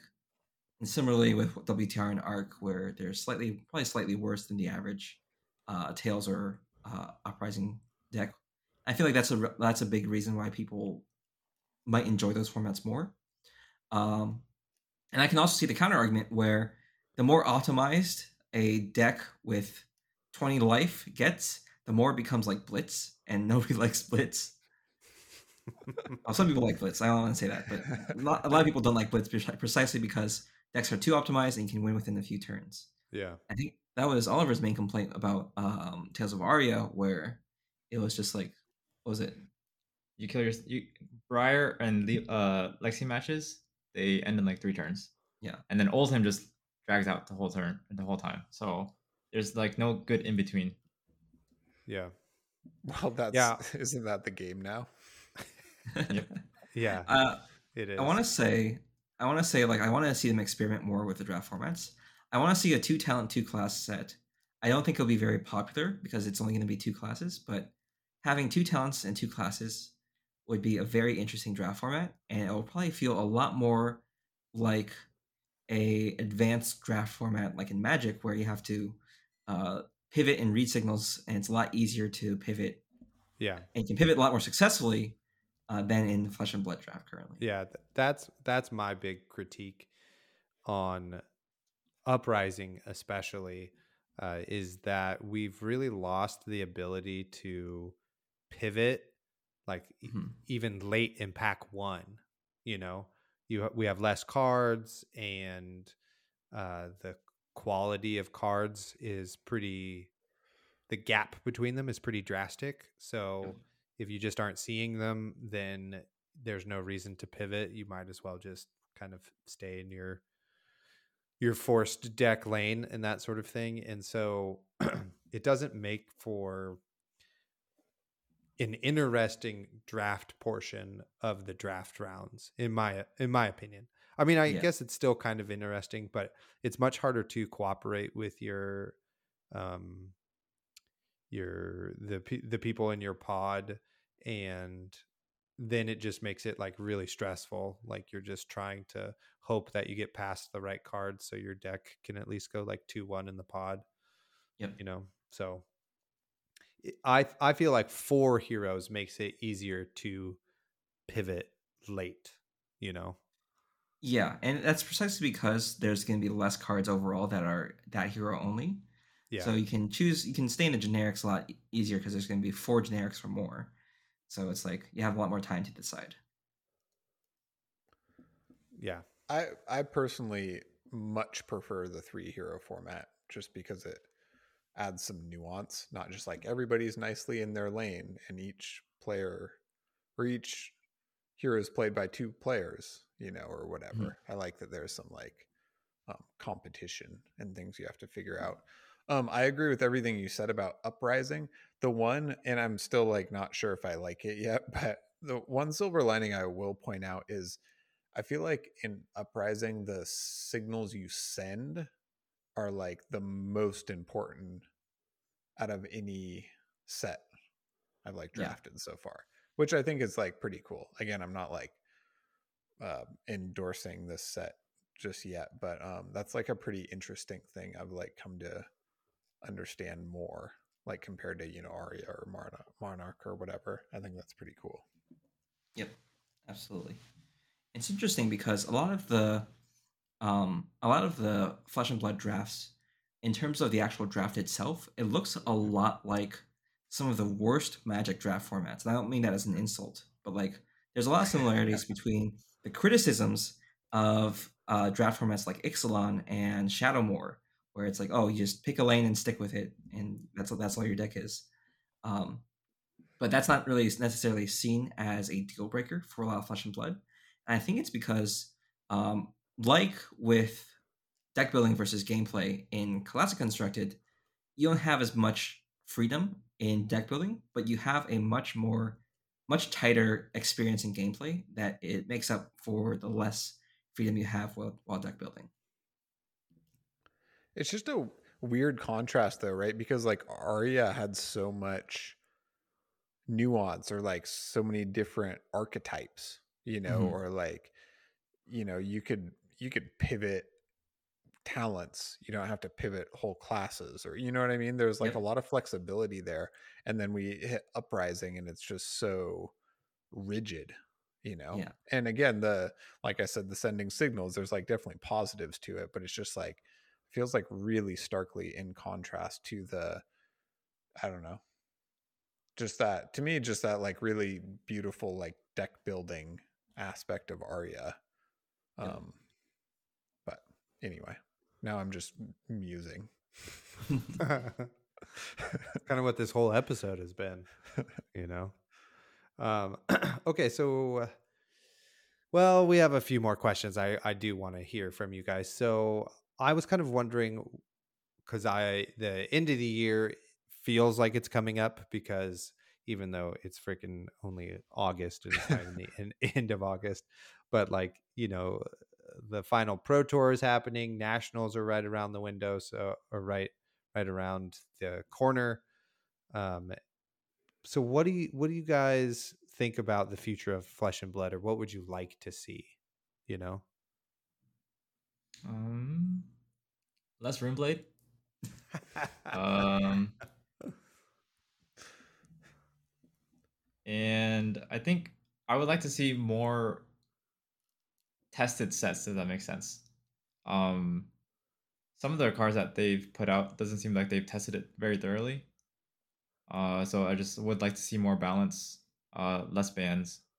Um, I'm not saying stubbies needed to be banned, but I'm I'm just thinking some of the past bans that they had, like Seeds of Agony or Duskblade. Um, yeah, if you notice, most of the bans are concentrated around Monarch. So honestly, it's just Monarch that's the issue. yeah. Yep. Prism, Prism sucks. Prism is it Menace, Chains of Menace, etc. think- Seeds. I think Starvo Yes, made the Little. made the game unfun for uh, a number of people. Mhm, absolutely. well. But Uh, for me, uh, I have a whole wish list of things I want to want to see. Um, oh, awesome. excellent! I'm ready. wanna Taking see- notes. Yeah. So okay. Uh, so hopefully LSS doesn't take notes because last time they took notes, I asked LSS if they could make Prism be- uh make Runeblade better. So this was before before Monarch released. So it was, a, was a bit of a backfire. Um, main thing I You're want to see. yeah, You main thing I did this, see- Eugene. You did this to us. sorry, sorry, sorry about Chane. My bad. Viserai, Skeletor, come on, man. Okay, sorry about Skeletor and sorry about Sonata. Okay, you're Um, forgiven. So main thing I want to see, um, I think a lot of the less competitive players are noticing that it's difficult to play the game at a casual level uh, because you have most of the players are competitive, competitively minded. So I want to see what they do with their PVE system. I, having played around with possible PVE systems in the past with with Flesh and Blood, I want to see. I'm pretty cautious to as to how they pull it off. But if they do manage to pull it off, and if the gameplay is even a fraction of as as fun as a game like Arkham Horror LCG can be, I think that would be a massive success for the game. And while I don't think it'll help revitalize the casual scene, it'll definitely give alternative modes of play that feel interesting. We're at the point in the game where a lot of other card games are going to be starting to explore alternative modes, whether it's different formats or if it's different modes entirely. And I want to see what they do. Uh, I don't think Blitz is enough. I think I don't think even think Commoner is enough. I think Commoner is a great start, but I just want to see more casual formats. Um, so there's that. In terms of product lineup, um, I want to see. Okay, so this is this is my my my crackpot hope, which is I want to see new classes introduced via pre-constructed decks. If you're going to introduce a class like Illusionist in Monarch, have a separate deck that's pre-constructed that has a new hero that's a base Illusionist with a bunch of Illusionist cards that are three ofs, and have that work as the base where Illusionist players can pick up the deck as well as buy the new set to um, kickstart and keep classes up to parity with the existing classes. I think that would be exciting to see new con- classic constructed heroes introduced via pre-constructed decks, and I think it has the potential to be a lot of fun and a way to keep interest in the game afloat and keep metagames fresh if they stagger the releases between uh, between formats instead of you know using bans to shake up the format. Hmm, that's interesting. I just was thinking the other day, actually, like, what would a non-talented illusionist look like? Like, is there even a card pool for that? Like, are you then running like veiled intentions? Yeah, there's a distinct that sort of gameplay for yeah, there's this distinct gameplay for illusions that they've been building up, which is uh, stuff that gives you stuff when they pop, and stuff that wants to be popped, right? Which it- with like veiled intentions and all the like coalescence mirage. Yeah. So I think they're building up for a hero, but I don't want that hero to be introduced via a supplemental set. I want that hero to be introduced with a bunch of cards that are dedicated for it, and that way, you're not required to. Uh, new players can just pick up the deck and have a good head start into an interesting class, and they don't have to dedicate that to worry about limited or worry about it introducing with another hero or making it mesh with an existing limited format. Hmm. Um, yeah, I think that's interesting. I mean, uh, I think that's definitely where we're like lacking a little bit is that the pre-con blitz decks are not really cutting it. You know, Well, they're not beginner friendly, right? yeah. you know. Yeah, I think the and- deck is pretty beginner friendly, but they Oh, started yeah. including complexity ratings with the new Uprising decks that I think is great. Oh, Mostly because I did it as well. But um, but I think they need to put that put that on the front of the deck, and they need to have a wider selection. So more pre-con decks. I think that, I think that's an easy way to expand, and they've already have the printing product technology for it. So might as well just go crazy for it. I do agree with you that I hope the PVE system is excellent because then you can really like the role play appeal of this game. You could like really appreciate that because it's really Yeah. fun to role play your hero and that flavor. But then Mhm. after like Azalea gets crunched by Starvo for the 30th time, it just like loses some of its, you know, Exactly. some of And- its uh, appeal. Um, The biggest concern I have with a PvE system is that you have so many classes that are designed around hindering the opponent, especially Azalea, that I struggle to think of a good AI based system that would uh, force those would would have the same like ranger appeal where you're making them, you know, do stuff they don't want to because you know they were hindered. Oh, that's interesting. Like, how is Red in the Ledger not broken against the boss? Or Yeah, assuming they can do like four actions per turn, you can Yeah. just repeat red in ledger, or even if it's something like how do you make your opponent choose between paying resources or discarding a card, right? right. Either either you have that entire class of cards just not function in PV PvE, or you do some weird system where you can just blanket apply it to a bunch of cards in the future for disruptive effects. I don't know. Or flip a coin. Yeah. Yeah, interesting. Like, so uh, there's this game, this deck building game, um, Shards of Infinity, and one of their expansions was a, a PVE expansion, and I was like really unsure how that was going to work because it's already it's by the same people who made Ascension, um, Mhm. Stoneblade Entertainment, uh, Justin whatever. Sorry, I'm blanking on his last name. Um, is the game designer, and it's like a competitive or like head to head deck building game. And so I was like, well, then how are you going to be able to like cooperate versus like a boss and that sort of thing? And they actually did it uh, rather cleanly uh, for like how stuff interacts with the boss deck that I was pretty surprised. So um, I don't need to get into the minutia of how that worked, but um, gives me hope for what the PVE system will wind up being for Yeah. Flesh and Blood anyway. So Yeah, absolutely. I'm just I a did wanna- podcaster, not a game designer. So I wanted to say, Oliver, I also agree with you in terms of uh like I know LSS is a very small company, but the game is like fairly large now. And I don't think there's any reason they can't out, outsource things like um, you know, tournament organization or like testing. You know, I don't think there's any reason they can't have a bigger testing team um, Mhm. just to make the game.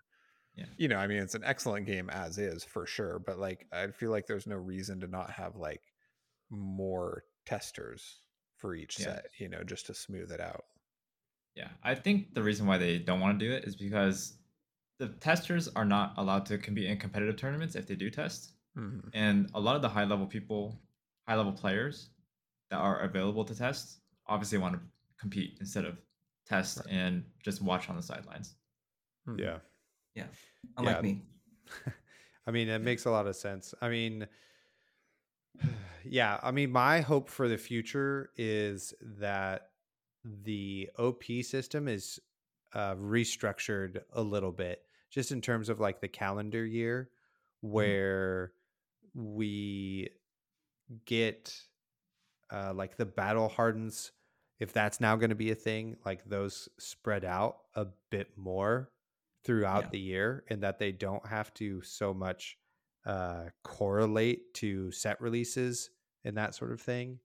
Whereas, like maybe callings can correlate with the big uh, set releases, and hopefully that like the uh, PQ and RTN season is like one week longer each.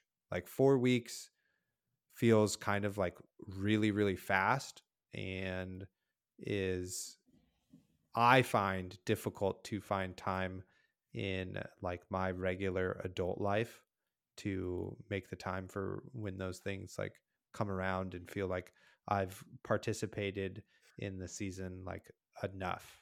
You know what I mean? That makes sense. Yeah, totally. Like it's just uh it's just really hard for a lot of people to keep a steady commitment to the OP season, especially as people get older and start having kids and start, you know, having other responsibilities. Uh unlike us. So yeah.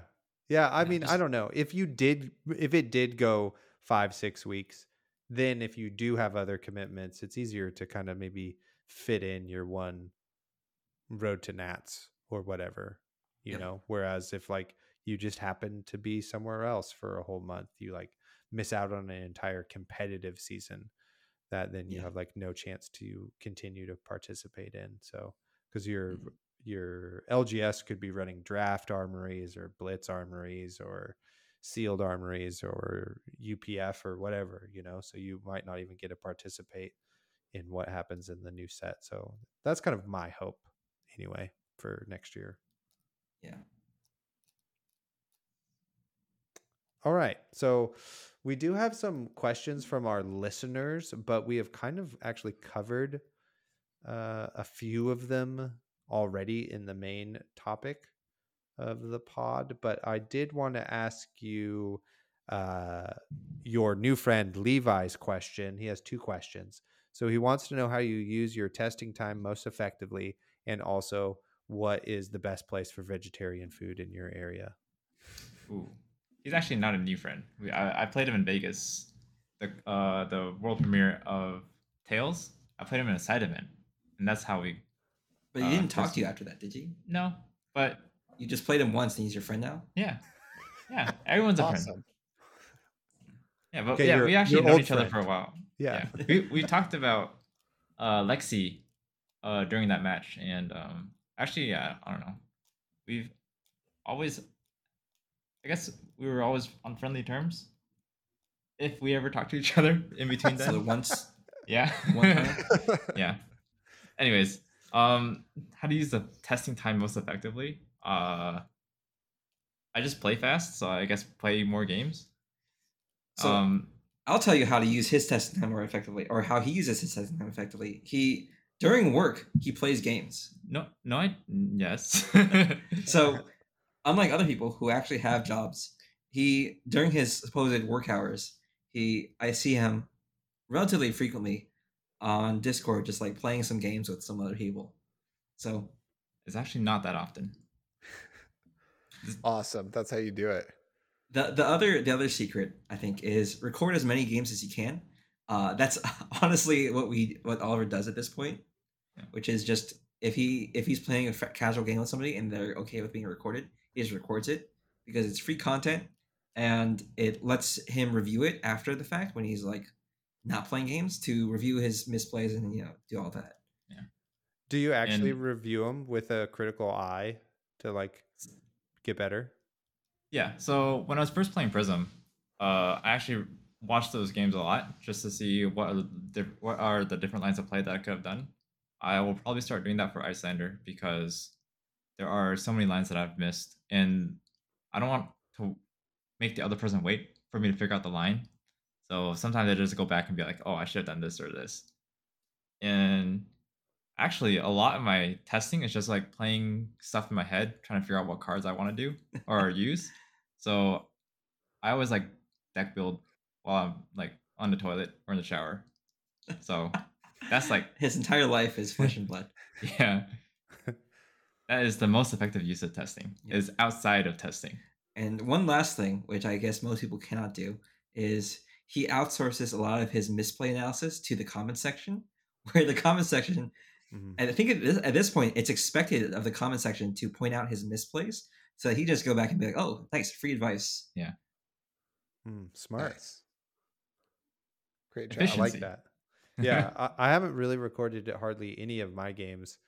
Um, usually, I have like a pretty good conversation with my opponent afterwards, or just like kind of out loud at them, which I don't know how much they appreciate that, but um, that's interesting. Maybe I'll start uh, filming my games, especially for my Iyslander games, because you're right. Like, it's imp- it's hard to know because your your choice will affect your next like three or four turns, and you're Yeah. unsure of how that's going to play out. So interesting. And what about vegetarian food in your area? Um, let's see. So I used to, I was vegetarian back in the day. Uh, my parents really love this restaurant called Loving Hut. Yeah, It's- that's quite good. Yeah, that's a really popular vegetarian restaurant that's popped up in a couple of malls. Um, and then also I would just recommend any Indian food place. They always have really good vegetarian options. Yeah, our area has a lot of South Indian food, uh, which is a vegetarian cuisine. Uh, so if you want South Indian food, it's pretty spicy, but it's pretty good. Uh, and it's almost all vegetarian stuff. Uh, you can check out some of the numerous South Indian South Indian restaurants in the area. Loving Hut, I believe, is a Korean slash Asian based place. I, I think it's Korean. was, I always thought it was Chinese and Vietnamese. Oh, I think it's Korean because they they have the clay pots. Um, but yeah, so Loving Hut is a Pan Asian uh, restaurant, and uh, when to all prospective people who are planning on getting here for uh, for Worlds, I highly recommend that if you are a vegetarian or if you're just interested in having some a vegetarian meal, go to one of the numerous Indian or Asian uh, places, and they'll probably have some good vegetarian food there. Nice. Awesome. Yeah, that's very pertinent information actually coming up here. Yeah, And take yeah, your we're hoping cards into the shower with you. Get them all sudsy. Oh yeah. oh, yeah, Yendurai looks like it needs a shower, so better hook it up. Necria, Necria actually. Oh yeah, hella ashy. Well, they just need lotion, actually. Yep. Moisturize. Yeah. Uh, okay. Uh, so Thor Mike asks, "What started the hoodie?" So this is for you, Oliver, because you have your famous purple hoodie you wear. Is it your lucky jersey? Just general freshness? Answer answer those questions for us, Yeah. please. Uh, so in short, it's purple, which is my favorite color, and it's comfy. The long answer is, uh, I'm the youngest of three brothers, and my older brother used to wear the, the same jacket. And when he went to college, he stopped using it and just gave it to me. And I pretty much just wore it throughout high school. Yeah, it hasn't it hasn't been washed since. I ha- this that's actually the third jacket I have. Yeah, Awesome. uh, it's Wait, yeah, it's from a brand. It's Yeah, the same purple hoodie. Uh, no, it's the same like design. So I've Oh, bought three of those. Uh, gotten three of those throughout my uh, life so far, and it's from American Apparel. Hmm. But they went out of business, so don't they don't make that color anymore. I did buy another hoodie from them very recently, but it's not the same color. Yeah.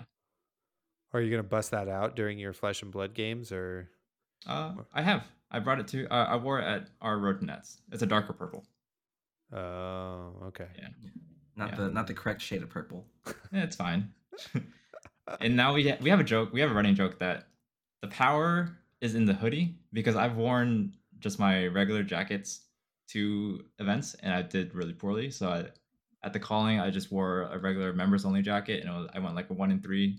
I went to uh, ProQuest with that uh, with the members only jacket and I went like one in four. So the power's on the hoodie. I'm just the through through the that meat puppet. trash. Yeah. He, he is the meat puppet being puppeted by the purple hoodie, which is the true source of power. Yeah. well, now the prices of purple American Apparel hoodies on eBay have uh, spiked. So Yeah. hurry up and get them, everybody. awesome. Well, uh, Isaac, unless you have another question, I think it's time for our signature segments. Unless Yichin or Oliver, you want to ask us anything or or anything like that. Uh, yeah, honestly, we talked about a lot of stuff, so I'm good with asking asking no questions. Same. Yeah. We, we we covered a lot. I, in I our, apologize. We don't. I apologize. We don't have any questions uh, pre- pre- prepared for you guys. So Yeah, that's because we good. heard all the questions in a previous collab. you Oh yeah, that's our job this time around. Don't worry about it. Yeah. All right, pick, pass, pray, Taylor.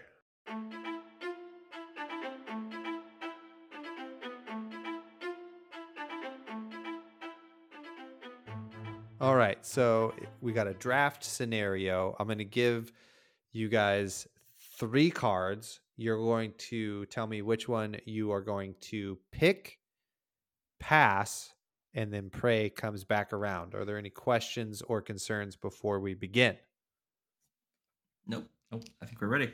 Okay, Yichin, you will get first crack at this complex puzzle I have come up with. So, and then Okay. and then we'll go to Oliver and then Isaac and and finish on me, and I'll tell you all how it's done. Okay, so first card up is Blue Embermaw Cenipai. Okay. It pitches for three, costs two, defends for three, attacks for six, is a draconic illusionist attack action. It has Phantasm, and it reads When Embermaw Cenipai is destroyed, create an ash token. So that is the first card. Our second card is Red Brothers in Arms. Pitches for one, costs two, defends for two, attacks for six, and is a generic attack action. And it reads When you defend with bros- brothers in arms, you may pay one resource. If you do, it gains plus two defense. On both sides of the battlefield, brotherhood is a catalyst of courage, conviction, and most importantly, hope. Our third. Yeah, that is actually pretty good flavor text. Our third and final card is Rise Up. It is red, so it pitches for one, costs one, defends for three, attacks for three, is a draconic attack action, and it is also a Dromai or Fai specialization with Rupture. If Rise Up is played as Chain Link 4 or higher, it has Dominate and plus X attack, where X is twice the number of Phoenix Flames you control. So, Yichin, which one are you going to pick, pass, and pray comes back around? Okay, this is easy for me. Uh, pick Brothers in Arms Red. Uh, pass uh, Rise Up. Pray for Embermaw Cenipai.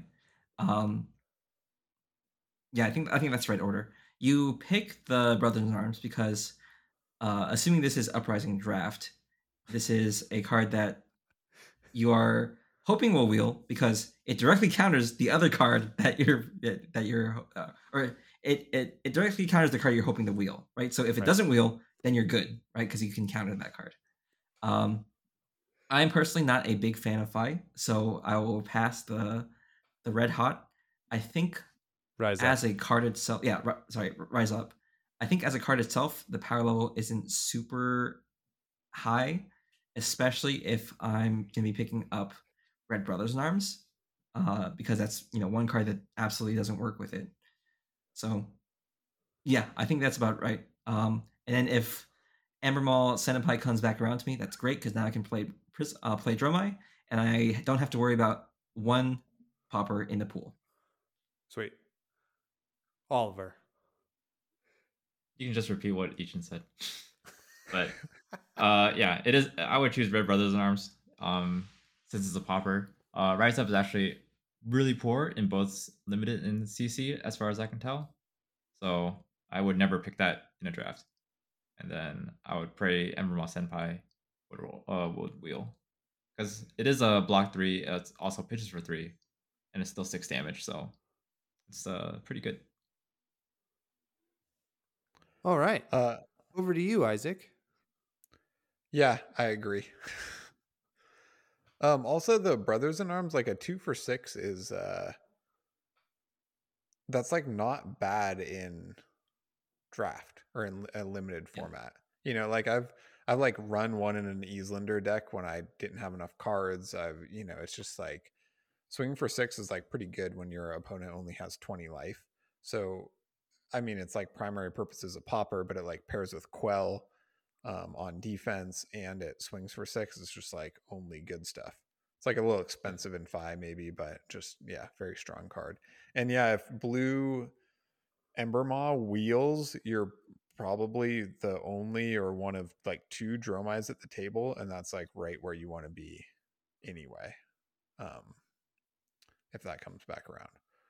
Or maybe not. Just like yeah, wheeling that card I think is pretty there's not, there can't be that many Dromais, right? And uh yeah, I agree with you guys. The uh the rise up is like a pretty a pretty poor card just because there's like no synergy. I mean, if you get two Phoenix Flames out, you can pop Heat Wave to get a bonus there, and then you can play Rise Up one for five. But with Fai, you're just like like planking them. I mean, you could kill them with a Dominate, but odds are it's like that's that's not really your win condition, right? Your your Yeah. win condition is them bleeding out, not not getting dominated. Anyway, Yeah. that's enough for me. What do you think, Taylor? Uh, I think you guys are all correct.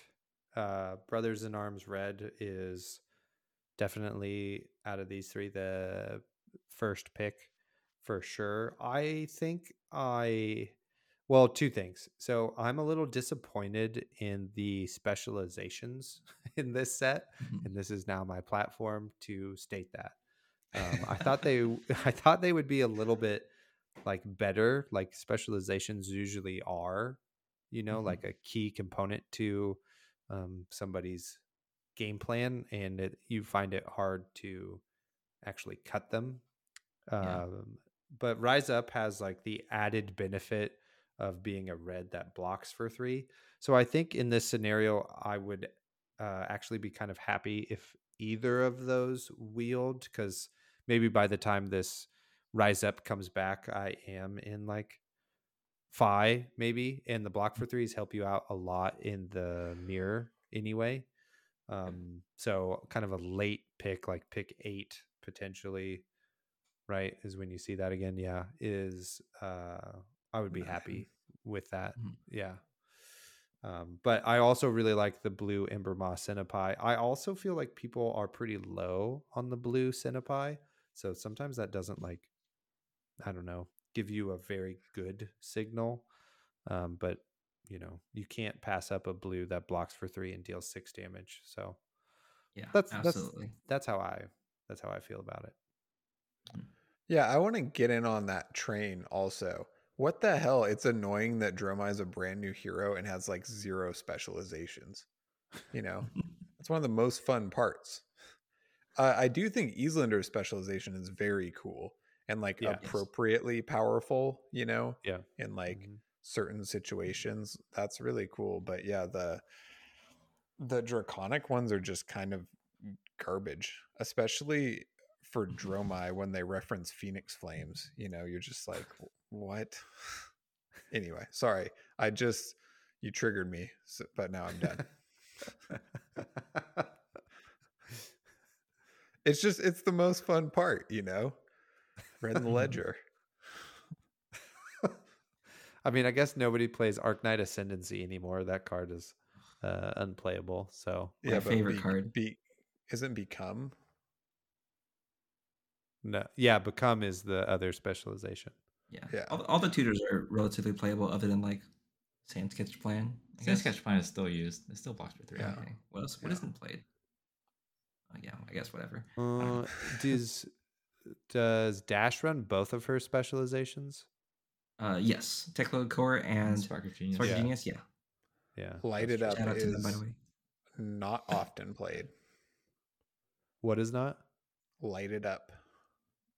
Oh, yeah. true. I Or forced that into I- yeah. Ice Storm is that also a specialization that is No. not played? No, it's just both. Uh, Oh, yeah. yeah. or double f- fuse with both. Yeah. oh, right. That's the one that fuses for both and nobody plays. Yeah. Failure. Um, board game from the closet, Isaac. Yep. Here at the Attack Action Podcast, we like mini games, card games, board games, and uh, everything under the sun. So sometimes we like to share one of those games with you guys in hopes that you will enjoy it as well. Today's board game from the closet is uh, Oliver and Yichin's board game. You can mention Scrap. I'll mention something else. I can do Kenny's pick if he was here, which would be scrap, and then I'll do my own pick. Okay, sounds good. Yeah. Okay, so I'm gonna I'm gonna show for Kenny a little bit. Um, he's been working on his own board game called Scrap, and it's like um, it's an area control game where the main mechanic is programming your actions. It's a programming Cool. uh, programming queue, and then you also have um, bots that you create and try and control some areas to get extra bonuses. And there's a, a lot of hand management involved where you can um, uh, kind of deck build. You level up some skills, you get new cards, you kind of use those cards to power up other cards, or you can play them as well. And uh, yeah, it's a very fun asymmetric area control, hand management, all those adjectives board game. And uh, he's been working on it for like the past two plus years. And I've been playtesting with him for a year and a half e- easily. Oh, Oh, probably cool. more. Yeah. And I'm he's hoping to get it out by a Kickstarter out by like uh, October ish. So Yeah. The game's Awesome. basically mostly done. He's just getting using Kickstarter for the funds, but the printing funds essentially. That's really Yeah, cool. maybe- Awesome. yeah. What a great Yeah. pitch. Yeah, Yeah. those are all of my favorite mechanics: area control, programming, hand management. Those like that's all my stuff. So that's great. I'm excited. yep. yeah. Nice. We'll have to uh, check back in and announce when it comes out. Yeah, We'll I'll, I'll let you little guys know. shout out. Awesome. Yeah. Uh, it might not be Kickstarter. He's probably looking at, at some other crowdfunding sites, but Gamefound probably. yeah. Yep. Okay, so what's your what's your pick? All right, so my pick would be The Search for Planet X. It's a deduction game where you're trying to find celestial bodies in the sky. You can kind of think about it as Sudoku, but uh, not with numbers. It's more with, with celestial bodies, and it's an app-based, uh, app-assisted game, Hmm. and you're just rotating around the sky, searching the skies for certain bodies and patterns, and then um, trying to deduce where Planet X is based on what you have found in the sky. It's Oh, uh, cool. yeah, it's a it's a very casual game, but it's also very um, thought provoking and very deep. If uh, you um, what is it? How should I put this? It tickles the same it tickles the same neurons that a good game of like Sudoku does, where you're just trying to like figure out stuff by process of elimination Mhm. or other like logic rules. Uh, and you're trying to figure out figure it out before your opponents do. yeah, So, Sweet. I love it. Great. What about you, Yichin? ooh, uh, I can do a lot of stuff, but I think um, the one game that I can I want to recommend to everybody. It's not a board game technically; it's a living card game. It's Arkham Horror LCG. I mentioned this earlier in the podcast, but it's one of my favorite card games. Mostly, mostly because uh, it's a PVE card game where you and up to four other or three other players um, are tackling a specific scenario, and the scenarios are usually um, referencing or feel they feel like old horror movies where Mhm. you're trying to outrace something or you're trying to like discover some secret. So it's a very interesting and varied board game. It has a lot of deck building fun where you can where there's multiple personalities and characters to build around. And we've gone through I think like three four campaigns right now with Plenty. with friends. Yeah. yeah, plenty of campaigns. Playing playing campaigns that are like eight scenarios each, so basically that's 32 plus sessions.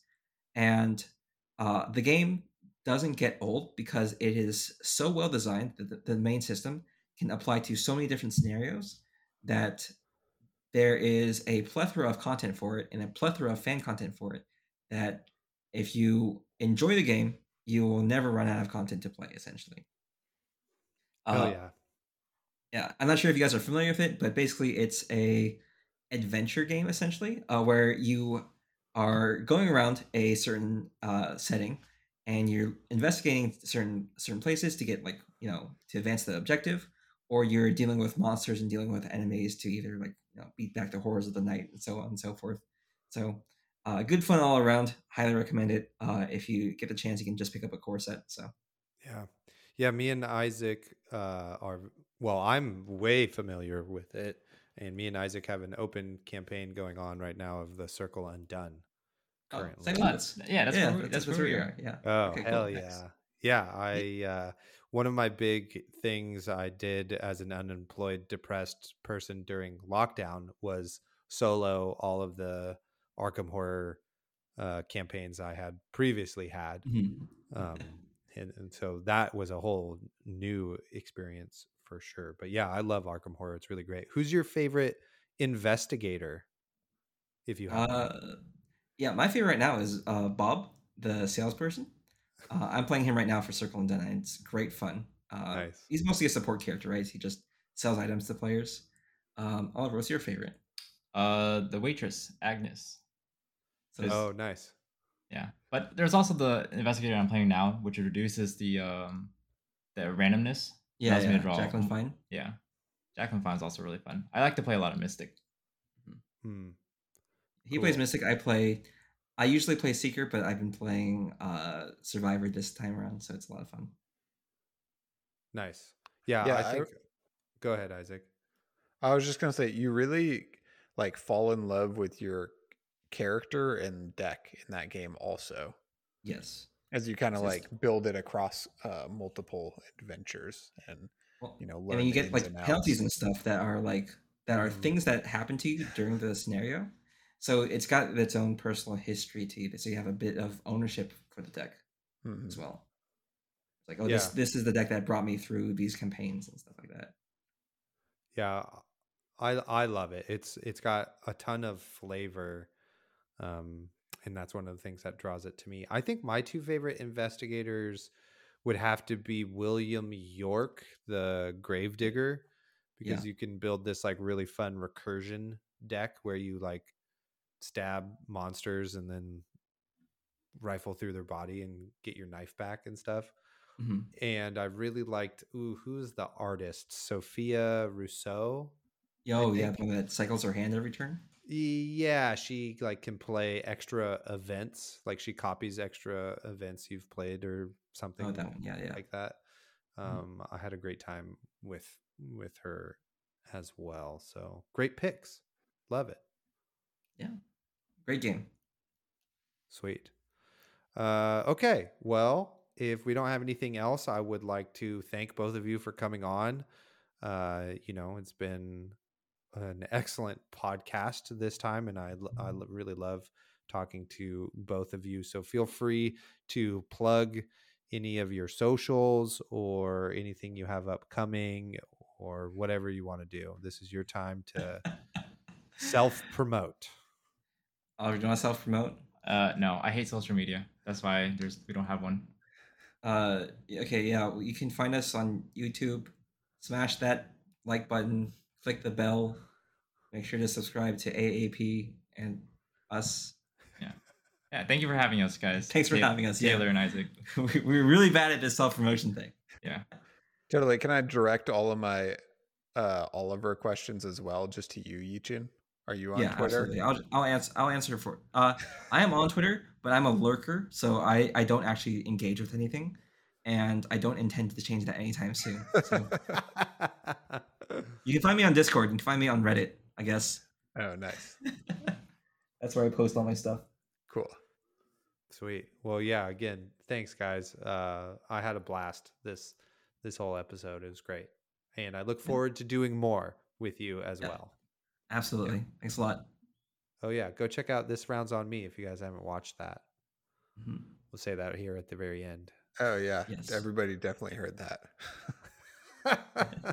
yeah, on our two-hour episode. Okay, great. I'm gonna hit stop now. Goodbye, everybody. Bye. Goodbye. Thank you for listening. You can find us on YouTube, Facebook, and Instagram at the Attack Action Podcast. On Twitter, we are at BattleBro Taylor and at BattleBro Isaac. Shoot us an email. The Attack Action Podcast at gmail.com. If you would like to support us, like and subscribe, shop for singles using our affiliate link, or support our Patreon for as little as $4 per month.